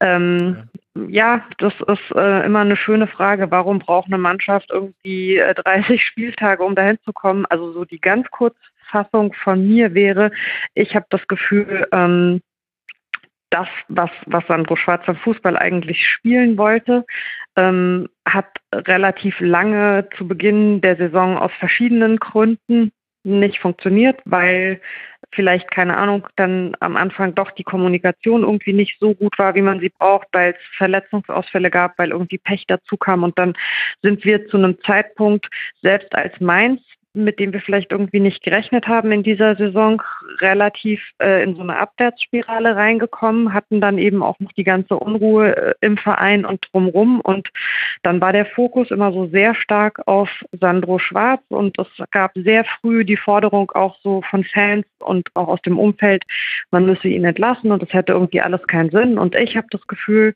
dass er dann irgendwann von dem, was er eigentlich spielen möchte, abgewichen ist und auf wir haben es vorhin gehabt, von dem sich was trauen, ne, weggegangen ist, davon sich zu trauen und zu sagen, wir wollen den Ball auch mal haben, hin zu, äh, ja, wir gehen wieder, also wir spielen quasi wieder Schmidt-Fußball, äh, machen wieder irgendwie äh, die hohen Bälle nach vorne und gucken, dass sie da vielleicht irgendjemand erwischt und im Tor unterbringt. Und mein Eindruck ist, dass tatsächlich seit dieser Länderspielpause die Spiele er wieder das macht, was er eigentlich die ganze Saison vorhatte und dass das jetzt plötzlich klappt und einfach von Spiel zu Spiel besser wird. Und das in Augsburg war definitiv ein Rückschlag Rückschlag. Aber für mich, also es gibt jetzt natürlich auch wieder viele, die schon sagen, nein, man darf jetzt nicht vergessen, dass die Saison eigentlich scheiße gelaufen ist. Ich sehe es überhaupt nicht so. Ich finde, dass das Spiel heute tatsächlich der Beweis dafür war, dass es wie in der letzten Saison auch richtig gewesen ist, an dem Trainer festzuhalten. Und ich hoffe, dass es auch über die Saison hinaus funktionieren wird, weil ich glaube, dass Sandro Schwarz seine Spielidee, ja, also dass wir daran noch echt Freude haben können, aber mhm. das ähm, die halt aus verschiedenen Gründen diese Saison nicht so umgesetzt wurde von Anfang an, wie es gedacht war. Ach, ich hatte so sehr gehofft, dass du sagst, ja, das wissen viele gar nicht, aber Sandro Schwarz war mit seiner Mannschaft im Kino. und, und, seitdem spielen sie so viel besser. Ah. Gut, es wäre nett gewesen. Es geht jetzt dann noch äh, nach Dortmund und dann zu Hause gegen Werder Bremen. Es sind die jetzt schon ganz oft zitierten drei Punkte beziehungsweise fünf Punkte auf Wolfsburg und den HSV. Mara, du hast vorhin schon mal so ein bisschen vorab nach vorne geblickt und auch ähm, in der Diskussion mit Mannschaften, für die es um nichts mehr geht. Das Auswärtsspiel auf Dortmund wird natürlich schwer werden, traditionell für Mainz 05 und dann das Heimspiel gegen Bremen. Was glaubst du, wie viele Punkte da noch runterfallen werden? Also ähm, ich habe vor dem Spiel heute gesagt, dass wir in den letzten drei Spielen noch vier Punkte holen. Ähm, ich äh, würde das jetzt gerne nachträglich erhöhen, dass wir drei davon heute schon geholt haben. Cash out. Ähm, oh.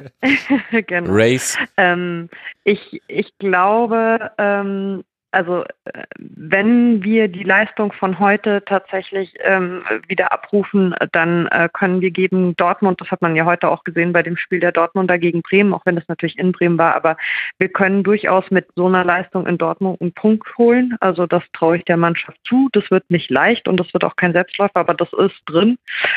Und ähm, wenn, ja, also wenn wenn das so klappt und wenn wir uns diese Euphorie erhalten, dann kann ich mir nicht vorstellen nach der heutigen Partie, dass wir gegen Bremen verlieren, weil dann mag es zwar für Bremen um nichts mehr gehen, aber dann ist das völlig egal, sondern dann ist die Mannschaft so bei sich und so irgendwie gierig darauf, die Punkte zu holen, dass wir dann gegen Bremen auch Minimum einen Punkt holen, wenn nicht tatsächlich sogar gewinnen. Also ich glaube, wir holen auf jeden Fall noch zwei Punkte.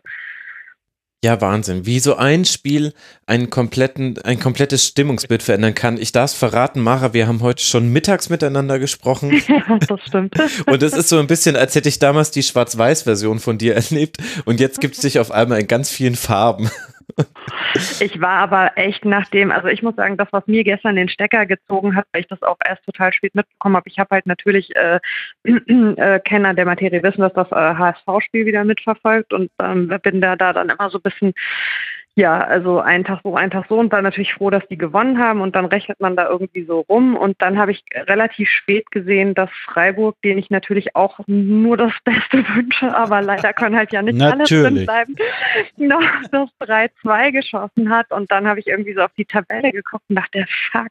Und Entschuldigung, ich musste heute schon mich dann immer verbessern im Radio äh, und dann ein Hack daraus machen. Also dann dachte ich mir, Hack, Alexander Hack, wie soll denn, das war übrigens ein herausragender Spieler heute, aber wie soll das funktionieren bei unserem Restprogramm? Ich habe einfach, ich kann mich nicht erinnern, wann ich das letzte Mal so eine Angst einfach hatte vor einem Spiel. Und ich habe echt hier gesessen und dachte so, ich wie so eine, wie so eine doofe Dreijährige irgendwie mit einem Lutscher. So, ich will aber nicht absteigen, ich will einfach nicht, ich will nicht. Das war wirklich, wirklich schlimm. Und deswegen, es stimmt schon, also das Spiel heute, das hat mir extrem gut getan und wahrscheinlich allen anderen Menschen auch, ja war. Also dieser Abstiegskampf, Leute, ich meine, macht euch das auch so fertig. Ja, aber ich wollte gerade sagen, sind nein, wir Fußballfans nicht, ja, ja, sind wir Fußballfans nicht so, also ist es nicht total Gut. typisch, dass wir natürlich heute sagen Juhu und am nächsten Tag wieder sagen, äh, ne, um Gottes Willen, äh, es sind ja nur drei und äh, auch ich klinge jetzt vergleichsweise gedämpft heute wieder am Samstagmorgen werde ich vermutlich wieder total euphorisch sagen, ja, wir gewinnen gegen Gladbach. Und es ist halt, also es ist ja auch. Ja, aber das Lustige ist, ja, nee, aber ich kann mich bei Niederlagen irgendwie relativ gut so selbst äh, so abpuffern. Also ich habe mich letzte Woche bei dieser Augsburg-Geschichte geärgert äh, über hier den äh, Entenlauf von René Adler und da hatte ich dann ausnahmsweise auch mal eine Krawatte, aber normalerweise ist so, dass ich immer so denke, ja, kannst du jetzt nicht, weil mal ein Spiel nicht gewonnen wurde und es halt alles ein bisschen doof gelaufen und so, sowas passiert im Abstiegskampf ganz normal, da darf man nicht in Panik verfallen, das funktioniert. Aber nach so einem Spiel wie heute ist irgendwie so nach oben der Deckel, der fliegt dann halt komplett weg. Das ist ja schön. Das ist besser, als wenn ich hier vier Trauerklöße in der Leitung hätte. Ja, aber ich möchte ja nehmen wir nur den einen. Die Kekse rüberreichen. Ach, Becky, du hast, du hast ja so, so viele andere schöne Projekte. Was brauchst du eigentlich den Fußball, Becky? Ja, ja, genau. Mhm. Und ich finde es gut, dass die Mara Alexander Hack noch angesprochen hat. Ed Grätsche44 hat uns auch gefragt, und ich vermute jetzt einfach mal, dass es nicht einer von vielen Alias-Accounts von Basti Red ist. Äh, die, die Frage ist, ob Alexander Hack noch auf den WM-Zug aufspringt. Unfassbare Leistung. Fasst es ganz gut zusammen. Der Hack hat heute vor allen Dingen, das Schöne war, wir haben echt ein Foto geschickt bekommen äh, in das Radioteam während des Spiels, weil Hack einmal halt mit der Hacke klärt, wo einer ja, irgendwie ein Bild genau. davon gemacht hat. Und so gut. Ja, in der elf so, Minute, ja. Jetzt ist jetzt geklärt, genau, warum der Mann irgendwie Hack heißt. Und das hat sich mittlerweile echt schon eingebürgert, dass im Stadion halt also Hack, Hack, Hack. Ich finde ja, jeder sollte einen Spieler namens Hack in der Mannschaft haben. Das ist einfach großartig. Alternativ sonst Matt ging ja auch noch. Ja, genau. Stell dich mal vor, Alexander Hack würde Mette Marit heiraten. Ach, Twitter würde implodieren. Hatte ich nicht vor Wochen irgendeinen so Tweet gelesen, äh, wo irgendjemand fragte, ob Mainz nicht irgendeinen Chinesen namens Chen äh, noch schnell dazu kaufen könnte und da hätte man Hack, Bell und Chen in, ja, genau. in einer Reihe. Naja, gut. Also das kommt nicht von mir. Bei, bei Freiburg-Köln stand äh, Kleindienst gegen Handwerker auf dem Platz, insofern. Das ist auch schön. Großartig. Wir sollten viel mehr aus diesen Spielernamen machen. Wir haben früher im Fanzine haben wir mal so ein, äh, so, so ein Suchwörter-Dings äh, mit äh, Spieler mit Tiernamen, das war auch großartig. naja, zurück zum Sport. ja, ich weiß ja nicht. Ich, glaub, ich bin mir gerade gar nicht sicher, wo ich es gelesen habe. Ich glaube, Zeit Online hat tatsächlich ernsthaft von Holzbein Kiel geschrieben. Komm.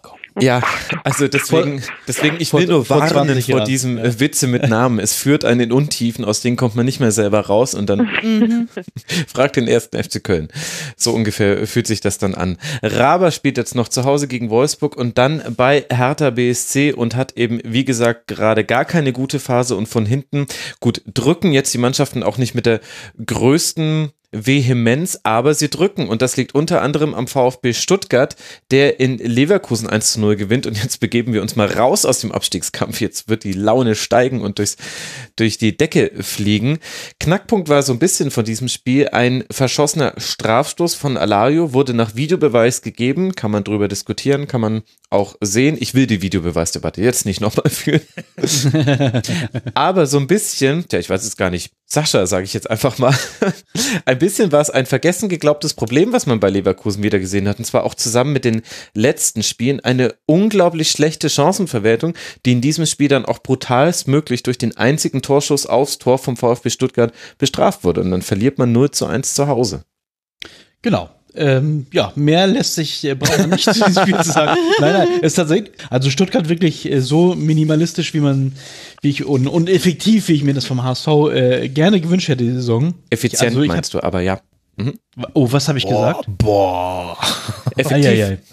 Nee, Na, effizient wie auch- ist aus wenigen äh, Möglichkeiten äh, viel zu machen. Effektiv ist eine Wirkung zu entfalten. Eieiei. Naja, also sie hatten äh, laut Kicker vier Torschüsse abgegeben, einer davon war drin, so.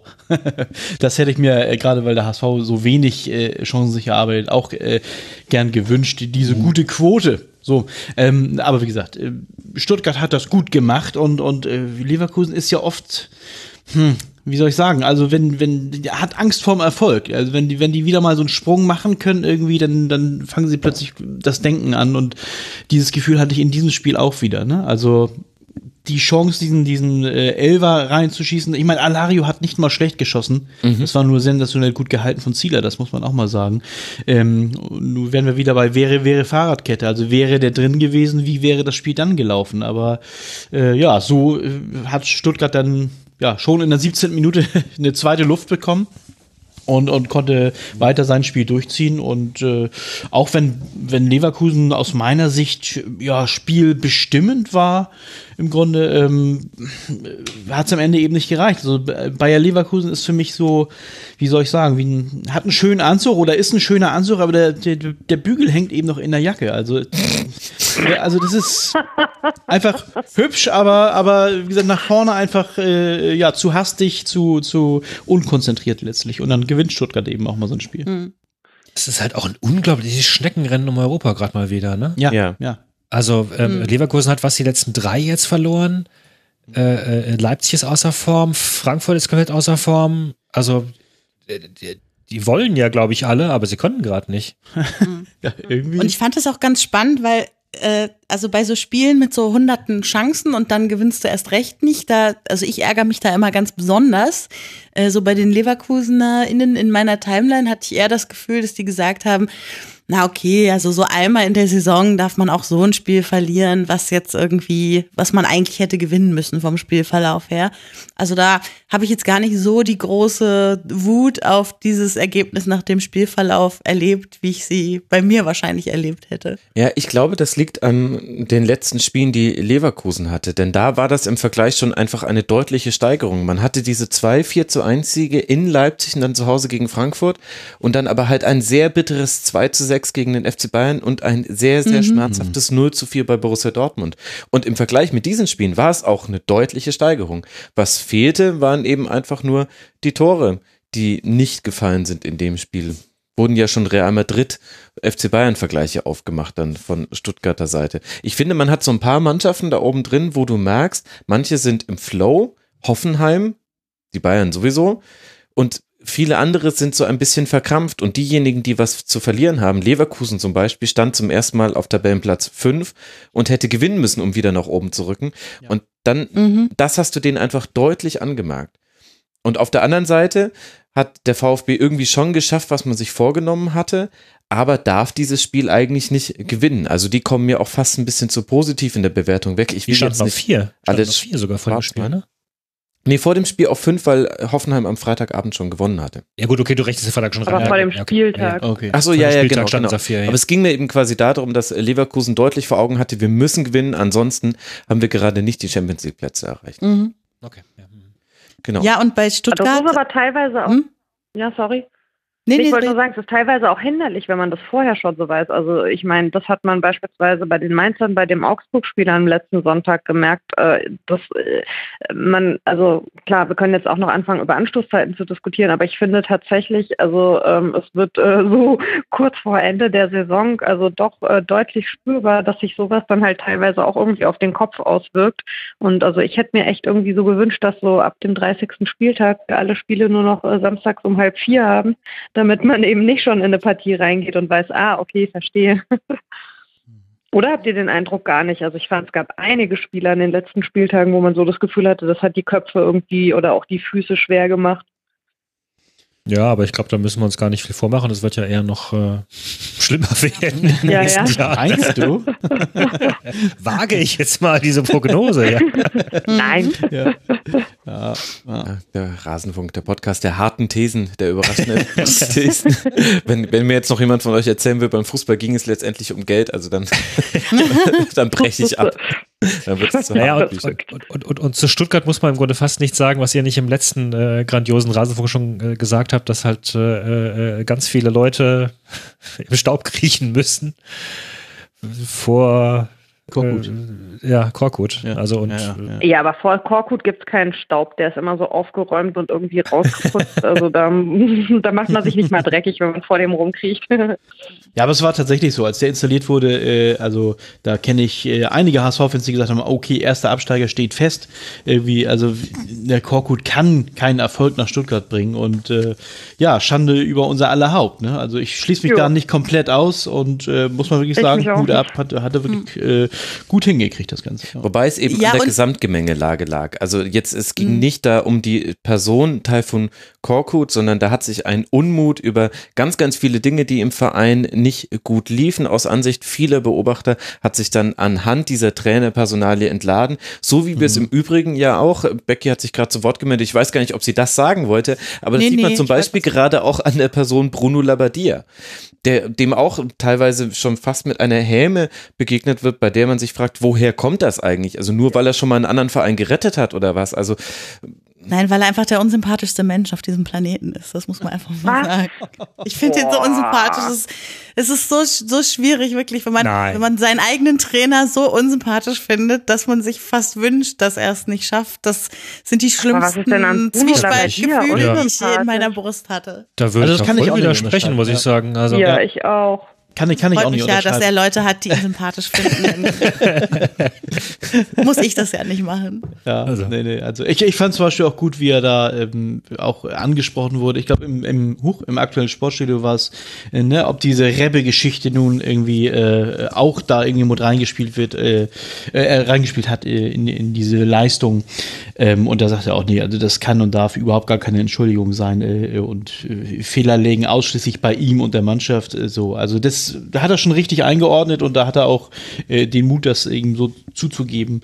Ähm, nö, also ich finde, ich finde Labbadia auch überhaupt nicht unsympathisch, ob er jetzt ein guter Trainer ist, das sei mal dahingestellt. ja, gut. Zurück zu Stuttgart. Zurück zu äh, Stuttgart. Ein wunderschönes 1 Ja. zu 0 hat Christian Gentner geschossen. Das war aber mal wirklich ein schulbuchmäßig vorgetragener Konter. Und Ron Robert Zieler eigentlich überragend und Mann dieses Spiels, aber hatte auch kleinere Aussätze mit drin. Also zum Teil hat er sich die Szenen, in denen er glänzen konnte, auch selbst aufgelegt, indem er vorher gar nicht so glänzend den Ball in den Fuß einiger Leverkusener gespielt hat. Für den VfB geht's jetzt weiter zu Hause gegen die TSG aus Hoffenheim und dann beim FC Bayern und Leverkusen spielt jetzt dann in Bremen und dann zu Hause gegen Hannover 96. Und wenn wir sowieso schon Hoffenheim erwähnen, dann können wir auch über deren 3 zu 1 sprechen, was am Freitagabend stattfand. Kramaric, Karaman, Kramaric, Kramaric. Hört sich an wie ein Gedicht von Loriot. Hashtag taub drüber ginst am Musenhain ist aber die Torschützenreihenfolge beim Spiel Hoffenheim gegen Hannover. Wäre jetzt Sehr gut. sehr einfach, dieses Spiel vor allem auf Kramaric zu reduzieren, aber ich finde, und da bin ich gespannt, ob mir jemand von euch widersprechen oder zustimmen möchte, das würde den Mannschaften, also beiden Mannschaften, gar nicht gerechter, als nur einen Spieler rauszuheben. Ich fand, beide haben da einen sehr schönen Mannschaftssport betrieben am Freitag. Grammarisch war ja im Grunde nur in Anführungsstrichen der Vollstrecker, auch wenn das natürlich gerade beim beim äh, zwei beim zweiten Tor sehr sehr gut gemacht hat, schöne Direktabnahme, aber äh, beim 1 zu 0 irgendwie das war das war Gnabrys Tor. Äh, und ähm, naja, also wie gesagt, Hoffenheim hat ja zwischendurch auch so eine Talsohle von, ich weiß nicht wie viele Spielen irgendwie, wo ich gedacht habe, okay, dann ist es jetzt doch nur eine ganz normale Bundesliga-Truppe. Äh, aber dann haben sie die Kurve gekriegt und, und äh, ja, Stand jetzt ist ja dieses moderne Wort, was jetzt jeder sagt. Im, äh, Kurs, Kurs zwei Wörter übrigens.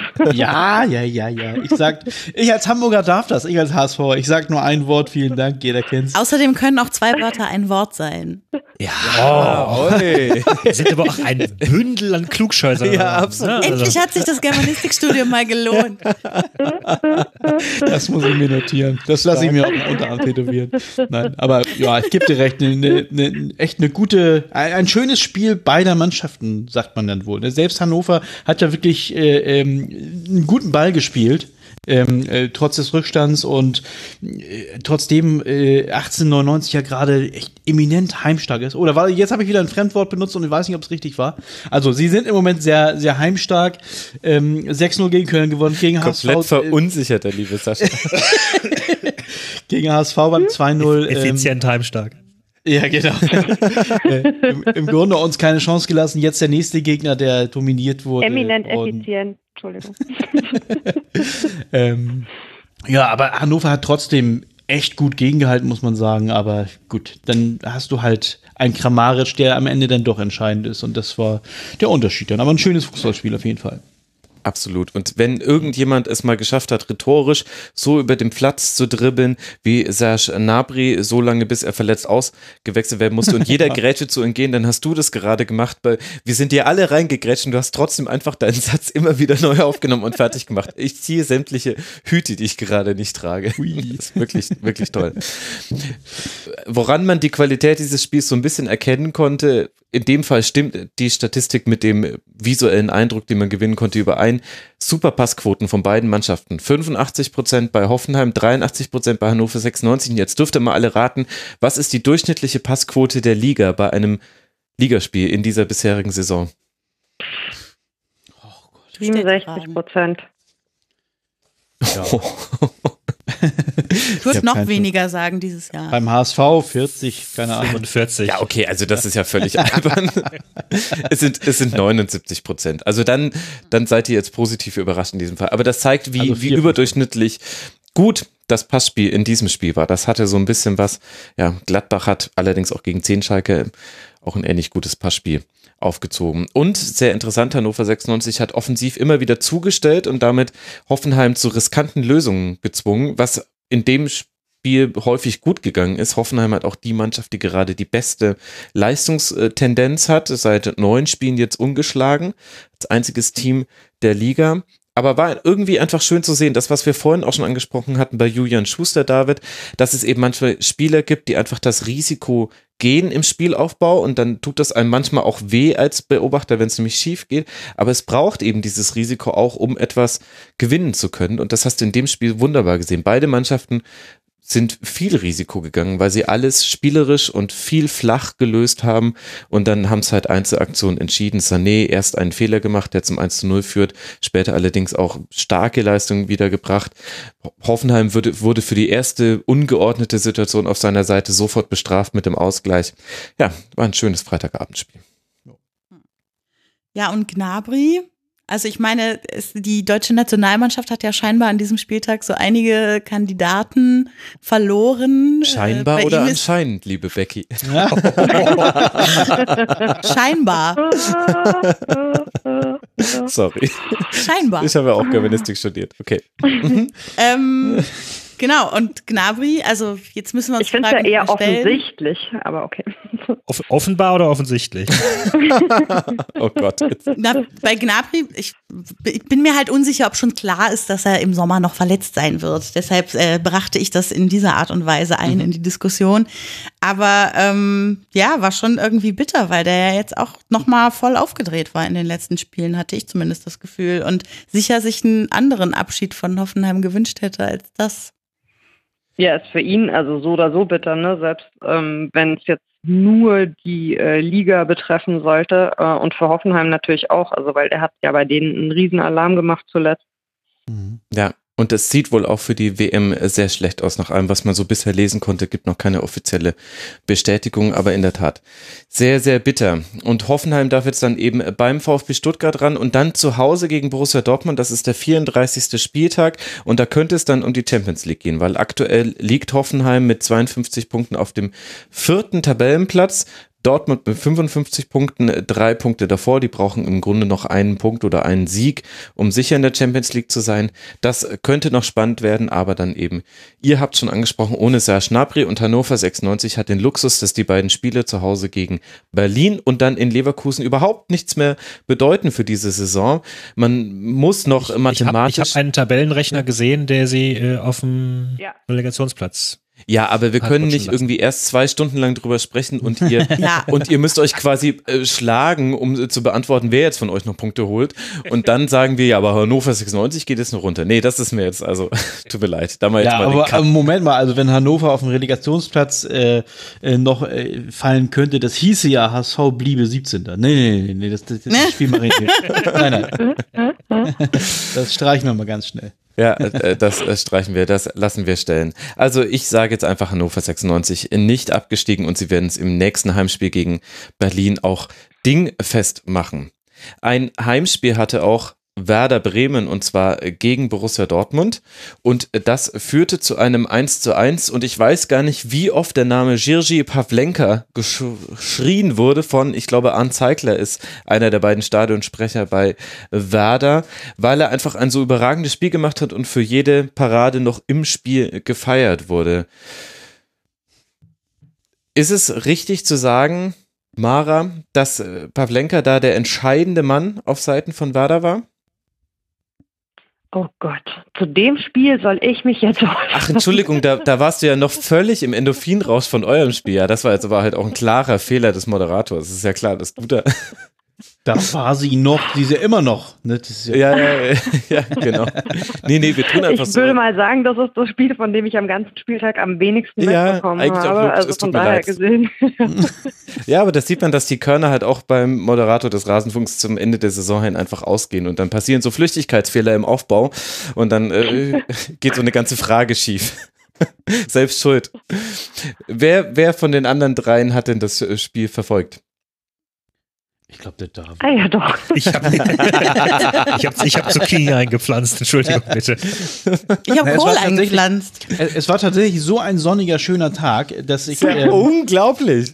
ja, äh, ne, Leute, ihr macht Hamburg mich hier. fertig. Also dann beantworte ich Nein, jetzt Ich kann trotzdem was dazu sagen. ja, Sehr schön. Ich habe mir natürlich, also ich habe mir ein bisschen was hinterher angeguckt und äh, ein äh, mir befreundeter äh, Dortmund-Fan sagte zu dem, zu dem Tor, das sei symptomatisch für die Saison von Dortmund gewesen. Also wenn wir ja heute hier schon über viele symptomatische Spiele für eine ganze Saison gesprochen haben, hier soll es jetzt das eine Tor gewesen sein. das meinst du mit das Gegentor, der Ausgleich Mhm, in der mhm. 45. Minute? Ja, Ja, es hatte etwas, eine Mischung aus Unordnung und Slapstick. War ein hoher Ball in den Strafraum, im Zweikampf fallen dann Toprak und Junusovic hin. Schwierig zu sagen, ob da der eine den anderen gefault hat, wenn dann eher Toprak Junusovic. Birki kommt dann raus, um den Kopfball von Eggestein zu klären. Und den klärt er auch, aber direkt auf Delaney, der dann über ihn drüber ins Tor köpft. Also es, ja, es hatte tatsächlich etwas Symbolhaftes. Und ansonsten hat sich aber Borussia Dortmund in dem Spiel sehr verbessert gezeigt. Also Dortmund hat zu gerade. letzter Woche, wo sie 4-0 gewonnen haben. Ja, nee, ich nehme das Spiel da noch mit rein, aber das ist, das ist für mich noch eine von den Mannschaften, wo man sagen kann, die hat eher gerade einen offensiven Flow gefunden. In der ersten Halbzeit hat es noch so ein bisschen gedauert, bis man reinkam, aber dann eine ganze Reihe von Chancen gehabt und vor allem ganz viele Diagonalbälle auf Reus. Das ist so ein Stilmittel, das hat man unter Bosch häufig gesehen und unter Tuchel vor allem. Es gab so ein typisches Thomas Tuchel-Tor und das war so ein gechippter Ball auf die Außen des Strafraums und der wurde dann einfach nur reingelegt auf Aubameyang. Hat man heute auch mehrfach gesehen, hat aber nicht immer gleich zu zu Chancen geführt. Manchmal war es ein bisschen zu unsauber. Götze hat unglaubliche Pässe gespielt zum Teil. Akanji, toller Linksverteidiger.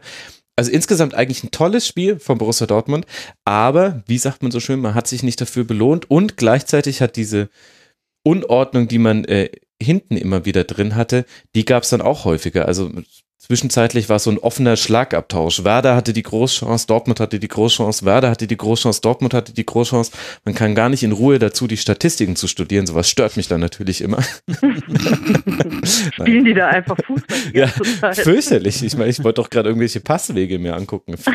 Nee, also es war, war ein toller Sonntagnachmittag-Kick, aber hätte eigentlich zugunsten von Borussia Dortmund ausgehen müssen, wenn man sich allein die großen Chancen anguckt, die eben Pavlenka dann alle vereitelt hat. Zum Teil auch richtig, richtig gut. Und so wird es dann halt ein 1 zu 1. Tja. Ja. Werder spielt jetzt noch Werder. Gegen Leverkusen und dann eben bei Mainz, haben wir vorhin schon angesprochen. Und auch Borussia Dortmund darf jetzt gegen Mainz 05 spielen und dann bei der TSG aus Hoffenheim ran, wie ebenfalls soeben erwähnt.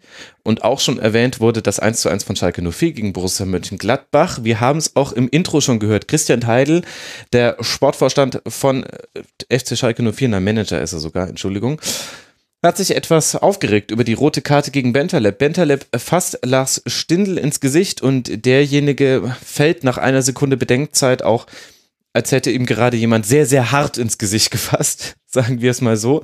Und dann gab es die rote Karte dafür, ohne den Videobeweis dafür zu konsultieren. War es nicht mehr so ein Schlag sogar so gegen den Hinterkopf? Ja, vorne. Nee, nee. Wange, Wange oder so, ne? aber Schlag ist mir eigentlich zu viel, finde ich. Also, Klaps. Ja, irgendwie so. Also ich finde, Er ist auf ihn zugelaufen und hatte die Hand halt gerade da vorne. Und nichtsdestotrotz Naja. darf er die halt da nicht haben. So, das ist Genau. dann eine rote Karte. Also ich ich bin finde da. auch, genau. Ich finde auch, dass das irgendwie eine komische Diskussion ist hinterher auch, dass der Tedesco dann sagt, was, äh, die Hand ist irgendwie ohne Bewegungsdruck in Richtung seines Gesichtes gegangen. irgendwie Tedesco wo kann ich sich auch nicht mehr denke, normal auspr- ausdrücken. Das ist Ja, Wahnsinn. großartig, genau. Also ich meine, es wäre relativ einfach, fassen einem anderen Spieler nicht ins Gesicht und dann gibt es das Risiko auf die rote Karte Genau. gar nicht. Also darauf Außer müsste du man bist Ribéry, können. dann gibt's gelb, genau. Ja, genau. Ja, aber das Und da- stimmt, genau. Da kann ich mich noch so sehr darüber aufregen, wie Stindel dann auch fällt, aber das Genau. hat, finde ich, dann erstmal mit der Beurteilung der Situation Ja. davor nichts zu tun. Ich glaube, da Ich werden wir uns auch alle einig, dass das halt irgendwie albern ist und dass man das genauso wenig braucht. Aber wie gesagt, also Leuten nicht ins Gesicht fassen hilft halt schon mal, wenn man nicht rot sehen möchte. Ich, fi- ich fand es ganz schön, wie da das Gespann auch äh, ja, miteinander gearbeitet hat. Ne? Also es war nun wirklich eine, eine unglückliche äh, Szene, dass der Schiedsrichter dann nur gerade irgendwie seine gelbe Karte, glaube ich, wieder ein, Entschuldigung, einnestelt ins, äh, ins Täschchen und deswegen nicht sieht, wie Bentaleb äh, oder wie Stindl in Bentalebs Hand rennt. ähm, und äh, dann aber der, der Linienrichter gleich von der Seite sozusagen angesprintet kommt und sagt, hier, da war was, das hast du nicht gesehen. Das fand ich ganz gut und das ganz ohne Videoassistenten. Vielleicht. Ja, was ja genau das war, was Christian Heidel aufgeregt hat. Ja. Aber ich will diese Diskussion eigentlich gar nicht aufmachen. Ich halte Nee, einfach nur fest, nicht. Wie schön ich gerade die Formulierung finde. Er hat äh, die Karte ins Täschchen wieder eingenestelt. Super schön. Das ist heute wirklich ein, ein Podcast, der rhetorisch ganz weit vorne mit dabei ist. Der Germanisten-Podcast heute Abend. ja, genau, so ein bisschen. Naja. In Überzahl hat dann Gladbach ein sehr, sehr schönes äh, Ballbesitzspiel aufgezogen. Hatte auch viel Ballbesitz. Am Ende waren es 73 Prozent. Und Gladbach ist ja sowieso schon eine Mannschaft, die eigentlich ganz gerne mit dem Ball dann so ein Kurzpassspiel aufzieht. Das hat man toll gesehen. Haben es aber auch super hinbekommen, immer wieder ihre linke Seite freizuspielen. Das war erstaunlich, weil man so eine Unordnung bei Schalke schon länger nicht mehr gesehen hat. Stamboli und Caligiuri, die waren sich manchmal nicht so ganz einig, wer da jetzt den Torgan Hassar übernimmt, der sehr, sehr viel Wirbel gemacht hat auf seiner Seite. Dann fiel auch das 1 zu 0, letztlich durch Raphael. Aber kurz danach Verletzung von Lars Stindl in der 39. Minute und für ihn ist, so wie für Serge Gnabry mutmaßlich auch, auch nicht nur die Saison beendet, sondern auch die WM dahin. Sindesmoseband ist gerissen. Hm. Ja, OP und drei Monate und so habe ich gelesen. Also. Furchtbar. Ja. Ja, und das ist doch gruselig, weil man ja gerade vorher gesehen hat in den Minuten irgendwie, wie, wie gut einfach Raphael Hazard und Stindl zu dritt funktioniert haben.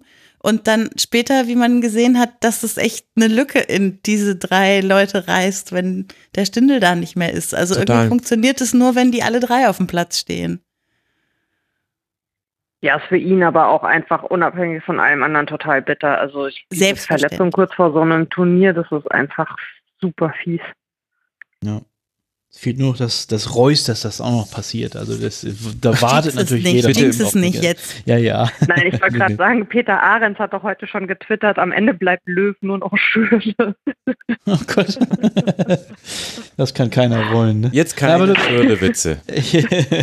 Das 1 zu 0 möchte ich aber auch noch mal kurz sagen, also ähm, äh, gehört für mich zu, zu großen Teilen ähm, ich hoffe, ich spreche ihn richtig aus, Zakaria oder Zakaria, ähm, der da diesen hervorragenden öffnenden Pass links auf, mhm. auf Azar spielt. Also des, den fand ich sensationell gut und ja, daraus ergab sich dann letztlich der Rest. Ne? Also äh, perfekter Pass aus meiner Sicht und äh, wollte ich nicht unerwähnt lassen, fand mhm. ich sehr gut. Überhaupt die Doppelsechs äh, Kramer, Zakaria wunderbar funktioniert äh, gegen den Ball. Zehn Tacklings und zusammen 20 Balleroberungen. Ja. Äh, die haben da sehr, sehr viel von dem abgefangen, was dann Schalke in irgendwelchen Umschaltsituationen noch versucht hat, nach vorne zu produzieren und dass die beiden super passsicher sind. Das wissen wir ja alle. Zakaria war ja der Spieler, der am allerersten Spieltag, ich glaube, eine 98-prozentige Passquote hatte und am zweiten Spieltag waren es dann 97 Prozent und ähm, man frug sich, wie soll das jetzt weitergehen? Irgendwann wurde er dann auch wieder menschlich. Aber definitiv sehr, sehr ballsicher, die Gladbacher. Und Schalke ist aber dann dennoch noch zu einem Punkt gekommen, nämlich durch einen Strafstoß von Daniel Caligiuri nach Handspiel, Fragezeichen, von Christoph Kramer. Aus sehr kurzer Distanz wurde er angeschossen, hat dafür dann auch die fünfte gelbe Karte gesehen.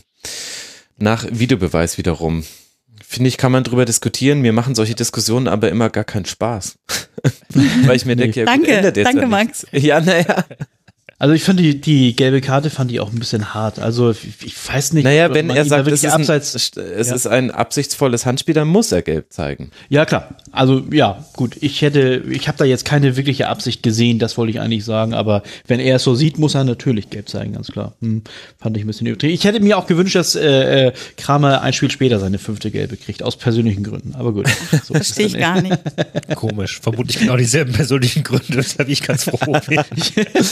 Möglicherweise. Findige Hörerinnen und Hörer werden sich jetzt schon erschlossen haben, wer die nächsten beiden Gegner von Borussia Mönchengladbach sind. Für alle anderen, und ihr müsst euch nicht outen, sage ich jetzt einfach nochmal, dass Gladbach jetzt zu Hause gegen den SC Freiburg spielt und dann beim Hamburger Sportverein.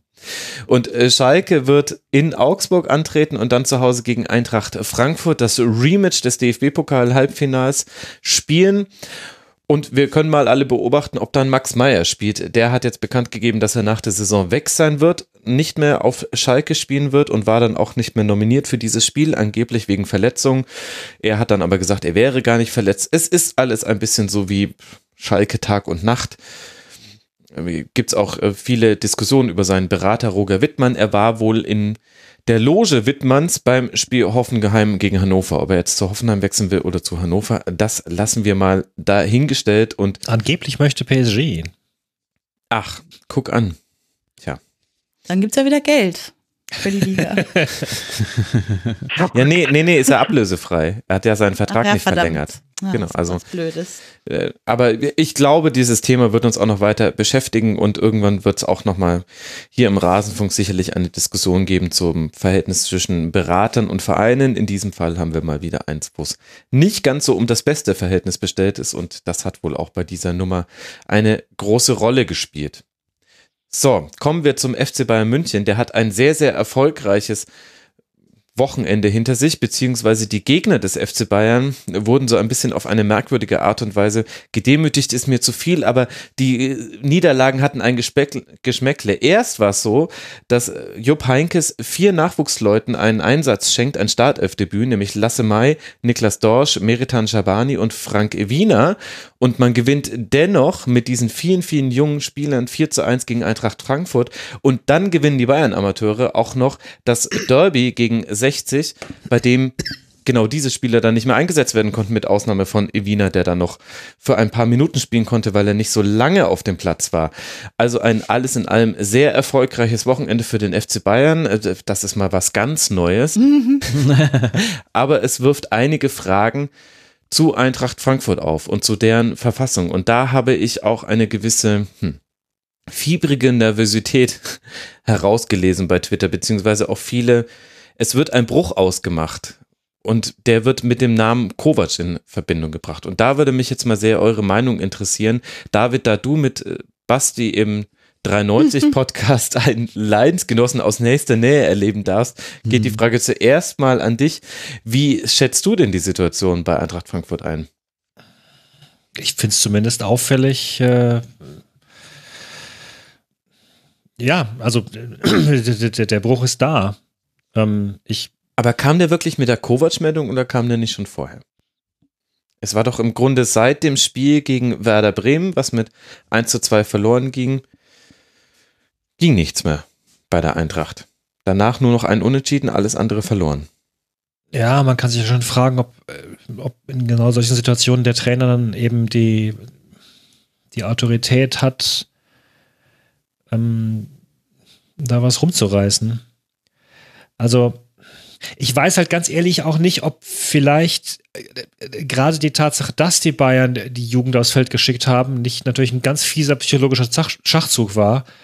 Ähm, und die Frankfurter sich plötzlich sogar sozusagen fast in der Favoritenrolle gefühlt haben und dass ihnen dann immer aufs Dach gefallen ist.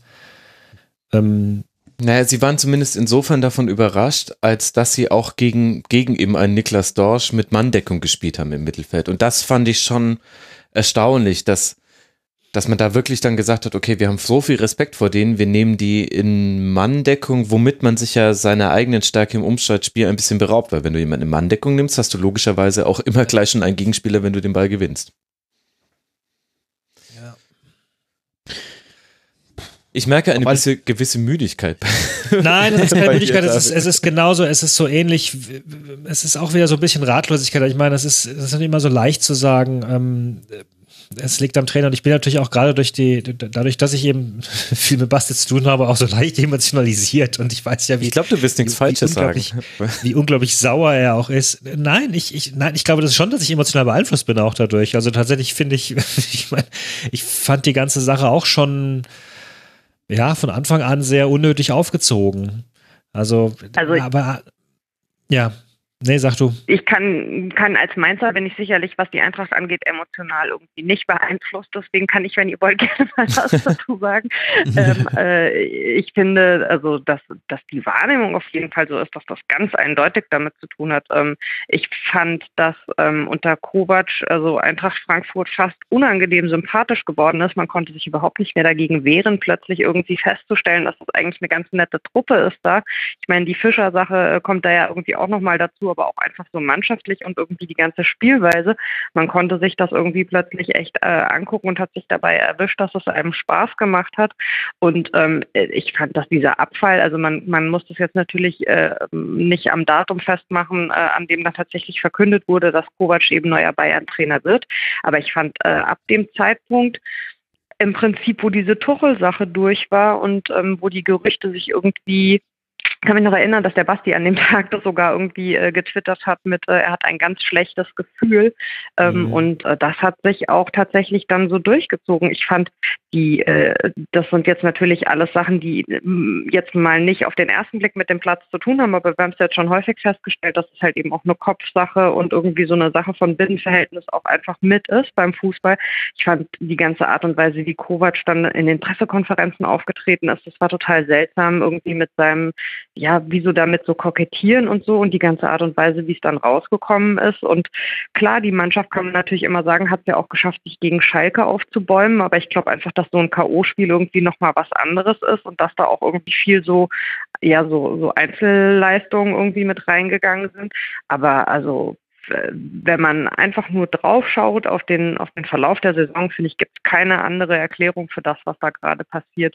Und ich verstehe auch nicht so ganz, warum der Verein, also gerade jetzt auch Bobic nach dem Spiel, sich irgendwie wieder hinstellt und sagt, nee, nee, das hat mit dem Trainer gar nichts tun, das ist die Mannschaft, die da irgendwie nicht abliefert. Ich glaube, dass das ganz, ganz, ganz, ganz viel mit dem Trainer zu tun hat und damit, dass so eine Mannschaft einfach ein Problem damit hat irgendwie, warum ein Trainer in der Situation weggeht. Das hört sich ja vielleicht so ein bisschen nach Kindergarten an, aber du hast halt gemeinsam echt was erreicht und du hast eine Chance als Frankfurt halt was zu erreichen, was irgendwie so lange, lange, lange nicht mehr passiert ist und du hast das Gefühl, alle ziehen an einem Strang und das ist eine richtig geile Geschichte und plötzlich sagt halt derjenige, der sie ja gefühlt erstmal möglich gemacht hat, äh, nö, tschüss, ihr könnt das dann hier irgendwie ohne mich zu Ende bringen. Das ist doch klar, dass das psychologisch was macht mit den Leuten. Ja, ich, ich wollte gerade sagen, ich finde das gar nicht Kindergarten, ich finde das höchst menschlich. Also das sind, das sind Menschen, die reagieren, das ist, äh, das ist Psychologie, das ist Gruppenzusammenhalt und der wird halt ähm, aufgebrochen durch die ganze Sache. Und ähm, ja. ja. Also ich finde es ich find's auch höchst, höchst betrüblich, muss ich sagen. Ja. Ich habe aber noch eine andere Theorie. Also es kann, also definitiv für diese Kovac-Entscheidung eine Rolle spielen und selbst wenn man den Bruch jetzt nicht an, an dem Spiel direkt nach der Bekanntgabe in Leverkusen festmachen wollen würde, könnte man ja auch sagen, ja gut, vielleicht wusste es die Mannschaft ja auch schon früher oder hat es äh, zumindest geahnt. Aber ich finde, da kommen noch mindestens zwei andere Aspekte mit rein, die mit reingehören und die erstmal nur sekundär mit Niko Kovac zu tun haben. Und das eine ist eine absolute Schwäche in der Chancenverwertung. Sowohl das Spiel gegen Hertha zu Hause als auch jetzt zumindest die erste Halbzeit hier gegen den FC Bayern dürfen eigentlich nicht verloren gehen. Und ein Jovic zum Beispiel, auch ein Gacinovic jetzt im Spiel gegen die Bayern hatte große Chancen, die ungenutzt blieben. Und das wurde dann auch postwendend sofort bestraft. Wobei ist nicht gerade, ist nicht gerade oder kann nicht gerade Chancenverwertung auch wieder ein psychologisches ja. Symptom par excellence genau. sein? Na, aber du denkst ja, da also, doch nicht gerade an den Trainer, oder? Das, das weiß ich nicht, nicht aber, aber du bist halt selbst, du bist halt nicht mehr selbstsicher, du hast nicht mehr den Flow, wo immer es jetzt herkommt. Aber das, da kann ja so eine ganze Diskussion, das ganze drumherum und eine ganze Aufregung stark mit einer Rolle spielen. Also das ist ja, ich weiß nicht, wir alle haben sicherlich auch mal im Alltag Sport gemacht, Stresssituationen wie, wie auch immer gehabt. Wenn du abgelenkt bist, dann, äh, dann passieren dir plötzlich Patzer, die dir nie passieren. Also insofern finde ich, eine Chancenverwertung ist ein starkes psychologisches Symptom dafür, dass du ja, irgendwie. Würde ich mitgehen. Ja, ich glaube aber, dass halt auch einfach gerade Eintracht Frankfurt, den sind in der Hinrunde ein paar Dinge in den Schoß gefallen und das passiert halt definitiv gerade nicht. Und die zweite Sache ist noch, ich habe mir mal die Laufdistanz und die Sprints gegen genau diese Gegner, gegen die sie jetzt in den letzten fünf Spielen gespielt haben, in der Vorrunde angeguckt und mit wenigen Ausnahmen, nämlich nur Sprints gegen Hertha und gegen Hoffenheim, aber Laufdistanz immer, bringt auch gerade Eintracht Frankfurt weniger auf den Platz. Wo man jetzt sagen kann, okay, vielleicht stimmt der Einsatz nicht mehr wegen dieser Kovac-Nummer. Ich habe aber fast eher den Eindruck, weil ich kann das nicht so ganz glauben. Ich glaube, dass das Ziel der Mannschaft und der Spieler ja immer noch dieser große Traum von Europa ist. Ich habe den Eindruck, den gehen so ein bisschen die Körner aus. Ihnen fehlt ein bisschen die Frische. In jedem Spiel deutlich weniger Kilometer gelaufen als noch im Vergleichsspiel in der Hinrunde. Ich glaube ehrlich gesagt, wenn, wenn eine Mannschaft wie die, die bei Eintracht Frankfurt diese Saison spielt, so sehr herausragende Leistungen bringt, dann hat es immer was damit zu tun, auch, dass du einen Trainer hast, der im Prinzip aus dem Kollektiv irgendwie mehr rausholt, als eigentlich auf dem Papier irgendwie da ist.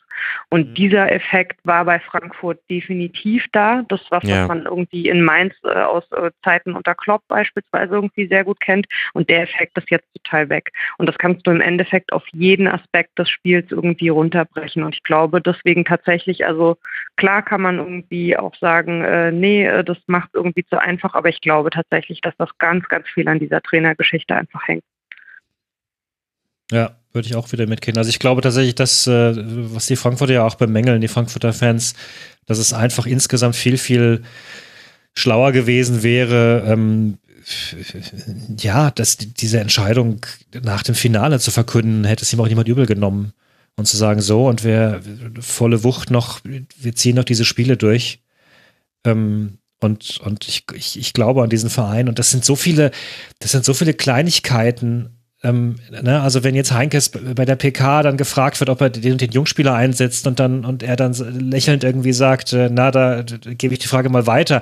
Klar ist es ein netter Lacher, äh, aber das zeigt ja schon, wie stark Kovac wirklich auch schon dann assoziiert wird mit Bayern. Also wie, wie sehr es auch schon in den Köpfen ist, dass er hm. quasi da ist und weiß der Geier, das kann mir doch niemand erzählen, dass er nicht vielleicht auch schon regelmäßig angerufen wird und, äh, und Kaderplanung mitmacht.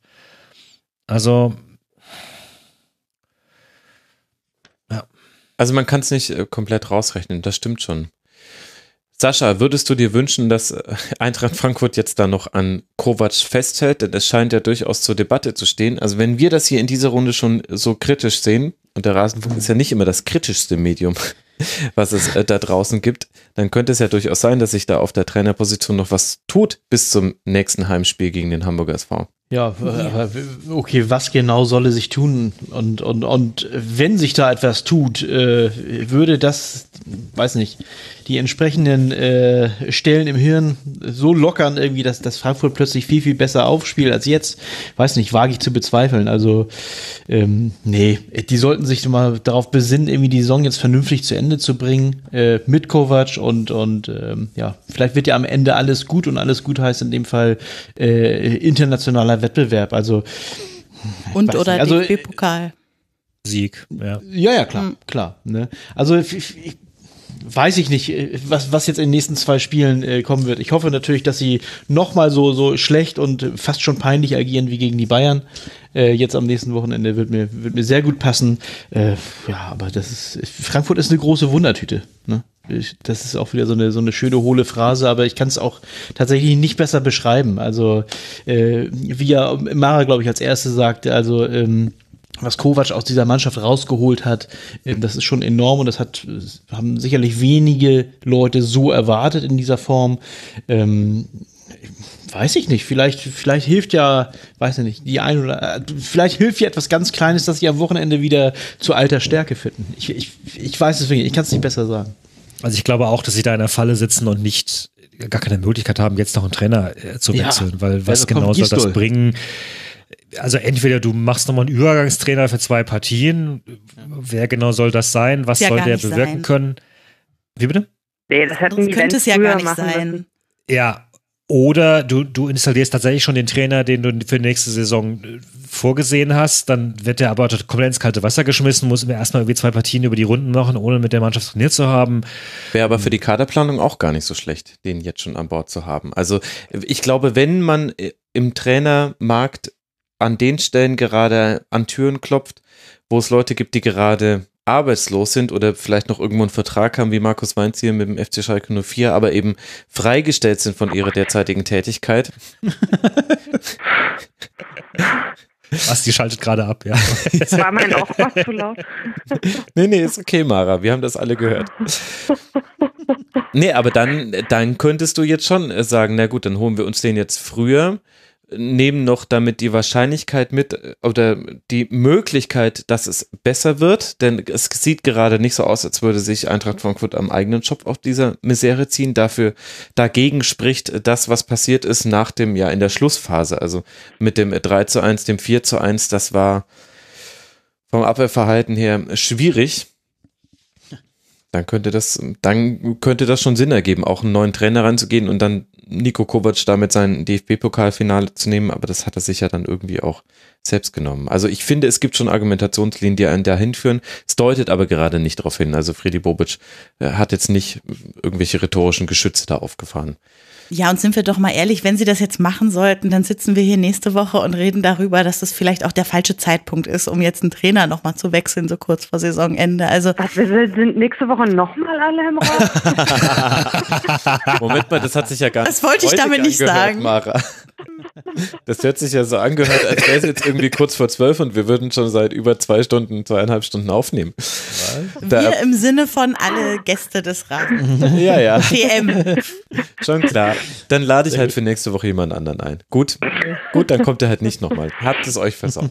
Bayern spielt jetzt dann, das wird euch alle überraschen, liebe Hörerinnen und Hörer. Bayern Entschuldigung, bevor, bevor, du abmoderierst, möchte ich ganz ja, kurz nochmal, ich möchte noch mal kurz eine Lanze für äh, das Alles gut, Wagner wir haben 5 vor 12. Ich, ich lasse das. Ja, ja, nee, nee. Okay. Von dem ja auch im Rasenfunk irgendwie gesagt war, als er gekommen ist, der wird wahrscheinlich zwei Spiele machen und. Äh, ich war äh, immer großer Sandro Wagner-Fan. Warum wird immer die Meinung der Gäste auf mich übertragen? Ich habe gleich gesagt, ich, ich war Riesenfan von diesem Transfer, aber du darfst ihn loben. Bitte, mach du. Okay. Ja, nee, ich bin natürlich auch seit äh, spätestens seit seiner Zeit in Darmstadt, also ich wohne ja in Darmstadt, habe das mal mitbekommen, hier hatte er bei mir wirklich ein Stein im Brett, auch wenn er äh, jetzt eigentlich normalerweise nicht unbedingt der Charakter wäre, der mir so zusagt, aber ich ähm, ich fand ihn, äh, wie er das gemanagt hat, auch tatsächlich äh, ähm, von vornherein ehrlich und frontal und gesagt hat, okay, ich äh, kickstarte hier meine Karriere und wenn es äh, gut läuft, bin ich weg.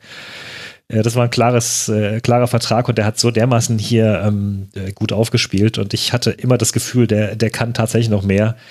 Ähm, insofern, ich finde, der ist ein super Backup und, und also, also nicht nur Backup im Sinne von, der kommt für zehn Minuten rein, sondern ähm, mhm. der, der, ist einfach gut, der Junge. Also und wie uneigennützig er das 1-0 auflegt. Also, ja, das war großartig. Ich war wirklich beeindruckt. Absolut. Wobei ich so ein bisschen Angst hatte. Ne? Also wie gesagt, wir hatten ja jetzt zweimal erlebt, dass Spieler, die äh, mit einem Querpass das 1-0 auflegen, irgendwie später eine schwere Verletzung bekommen. Mit, mit Stindl und Gnabry. Aber äh, er hat's besser gemacht. Irgendwie.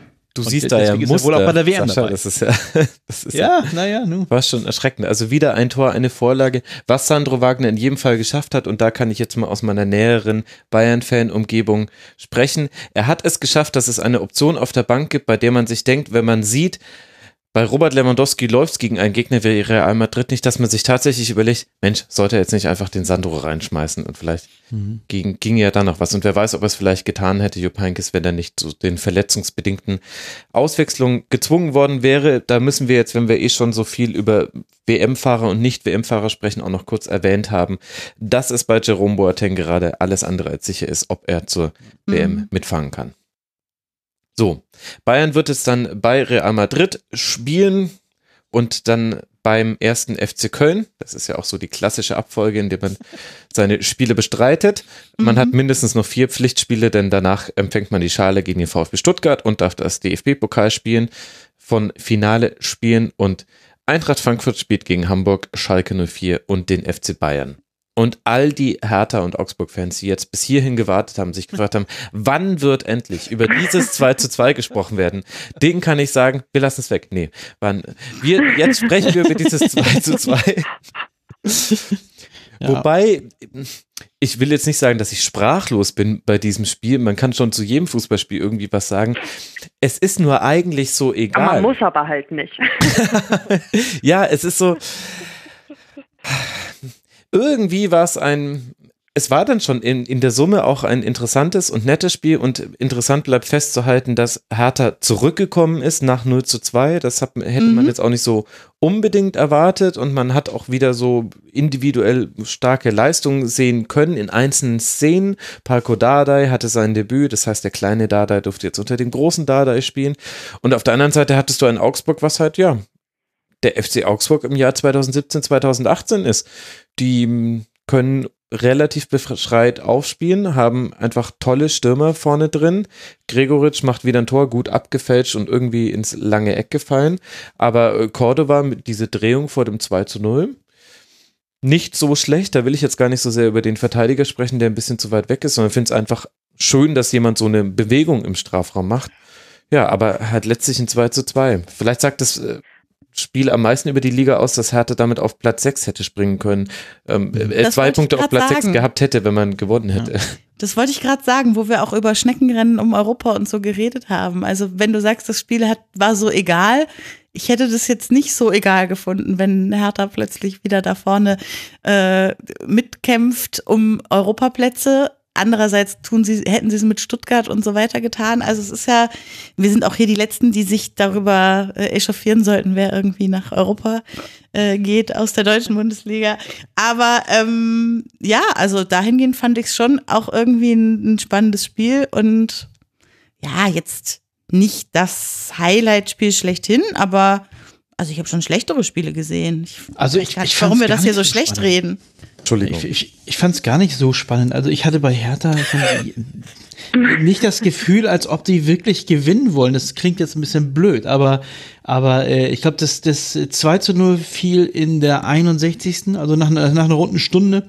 Und ich hatte auch da nicht das Gefühl erstmal, dass Hertha da wirklich jetzt äh, äh, einen Gang zulegt. Und, und die, mir waren die weiter, wie auch im, im, im gesamten Spielverlauf bis dorthin, irgendwie im Grunde echt viel zu behäbig, zu ungenau im, im, im letzten Pass.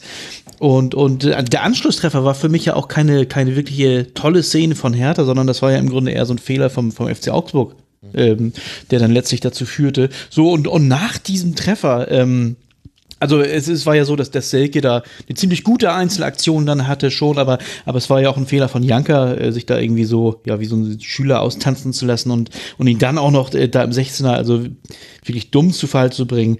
Ähm, so, und nach dem Tor von Ibisevic äh, per Elfmeter, da kam dann diese, diese Morgenluft, wie die Hertha gewittert hat. Aber ich meine, das sprechen wir von der 85. Minute dann irgendwann schon. Also ich, ich hatte irgendwie nicht das Gefühl, als ob Hertha da wirklich um Platz 6 kämpft. Natürlich haben sie es, aber ich weiß nicht, optisch irgendwie nicht. Ne? Ich fand das Schönste an dem Spiel waren äh, hinterher die Interviews mit den Trainern, weil also Paul Dardai da wirklich also mittlerweile irgendwie in die Weltklasse aufsteigt, wenn der nach dem Spiel am Spielfeldrand steht, äh, ist immer total großartig. Und was mir bei Manuel Baum total gut gefallen hat, tatsächlich inhaltlich, ähm, einfach nur was so das Augsburger Selbstverständnis jetzt nach dem Klassenerhalt angeht, war, dass der stinksauer war. Und das finde ich irgendwie ein total gutes Zeichen, weil also da hatten wir es ja jetzt schon mehrfach von, von wegen, äh, da geht es um nichts mehr. Für Augsburg geht es tatsächlich um nichts mehr. Also die werden sicherlich oben irgendwie nicht nochmal rankommen. Und ähm, die Klasse haben sie halt eben nun mal gehalten, aber sie haben halt trotzdem eben den Willen in so einem Spiel dann eben auch noch die Punkte entsprechend mitzunehmen. Und der Trainer ist dann nach dem Spiel total stinkig, wenn das eben nicht funktioniert hat, sondern sich da noch irgendwie so eine Führung irgendwie wegnehmen lässt. Und das fand ich total erfrischend und angenehm. Und Augsburg wird es leider jetzt nicht mehr schaffen, das komplette Mittelmaß darzustellen. Man hat jetzt zehn Siege, elf Unentschieden, elf Niederlagen, 42 zu 42 Tore. Da kommt man leider nicht mehr auf einer komplett runden Nummer raus. Schade. Man sieht, der Max konzentriert sich auch auf die ganz wichtigen Dinge am Schluss, am Schluss einer Saison. Wollt ihr zu diesem Spiel noch was loswerden oder sollen wir diese Mammutausgabe so langsam abschließen, einpacken und an die Hörerinnen und Hörer schicken? Ich glaube, da freuen die sich. ich hoffe es zumindest. Dann muss ich euch schön fein säuberlich allen der Reihe nach nochmal ganz herzlich danken, dass ihr euch so viel Zeit genommen habt und sämtliche Hürden auf euch genommen habt, um mit mir über den 32. Bundesligaspieltag zu sprechen. Und zwar zum einen an äh, die liebe Becky at Genderbeitrag bei äh, Twitter. Folgt ihr bitte und hört in all die Podcasts, die sie macht, rein dann ist die Woche auch wahrscheinlich schon voll. Becky, vielen lieben Dank, dass du mal wieder im Rasenfunk dabei warst. Ja, war ja ein bisschen der schlechteste Anlass bisher, aber ähm, trotzdem immer wieder gerne. Ja gut, bisher war der Anlass meistens, dass die Saison vorbei war und wir einen Rückblick gemacht haben. Also und sie nicht abgestiegen sind. ja, okay, jetzt, jetzt warten wir mal ab, was da Holzbein Kiel noch so im Relegationsköcher hat. und außerdem äh, vielen, vielen Dank zugeschaltet aus dem ganz, ganz fernen Wiesbaden, Mara Pfeiffer, die Ad Wortpiratin, der man natürlich auch bei Twitter folgen sollte. Mara, vielen lieben Dank, dass du mal wieder mit dabei warst. Ja, danke für die Einladung. Äh, mir hat es ja sehr viel Spaß gemacht. das ist schön. Du wirkst echt so ein bisschen wie auf Droge, muss man ganz ehrlich sagen. Ihr hättet sie heute Mittag erleben sollen. Das ist wirklich. Ja. Äh, außerdem äh, vielen lieben Dank äh, David von äh, 93 bei Twitter at ngungongvn. Ngon. ja, aber dann, ja, aber dann finden die Leute ja noch weniger, wenn ich so ausspreche. Also Ngungong ist ja wohl noch am nächsten, wie man diesen blöden Twitter-Händel finden kann. Herrlich. Oh. naja, danke David, trotzdem. Gerne. Äh, und außerdem vielen lieben Dank an Sascha Rebiger vom HSV-Podcast in Dino Veritas, ein sensationeller Name. Lieber Sascha, bei Twitter heißt er Ed Rebiger. Sascha, vielen lieben Dank, dass du mal wieder mit dabei warst.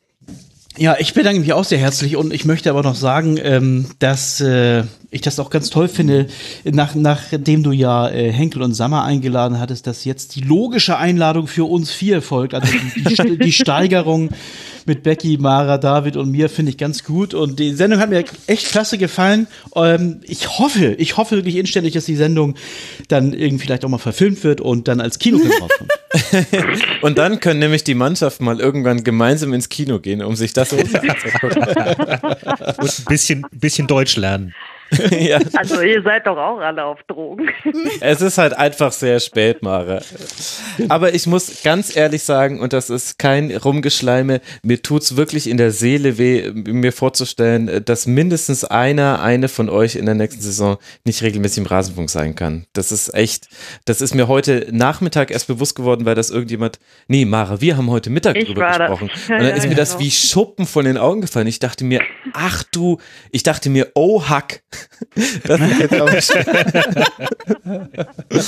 Das ist echt ja. eine keine schöne Vorstellung. Das ist Nein. ja vielleicht Schade Die verschieben wir deswegen auch einfach noch zwei Spieltage.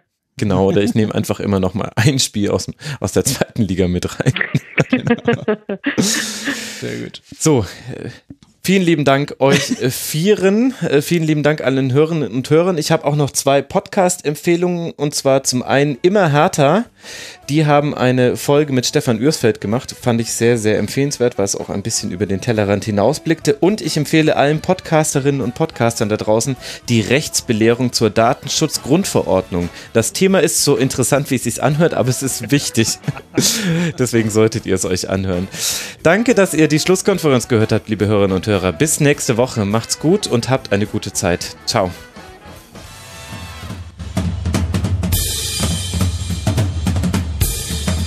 Das war die Rasenfunk-Schlusskonferenz.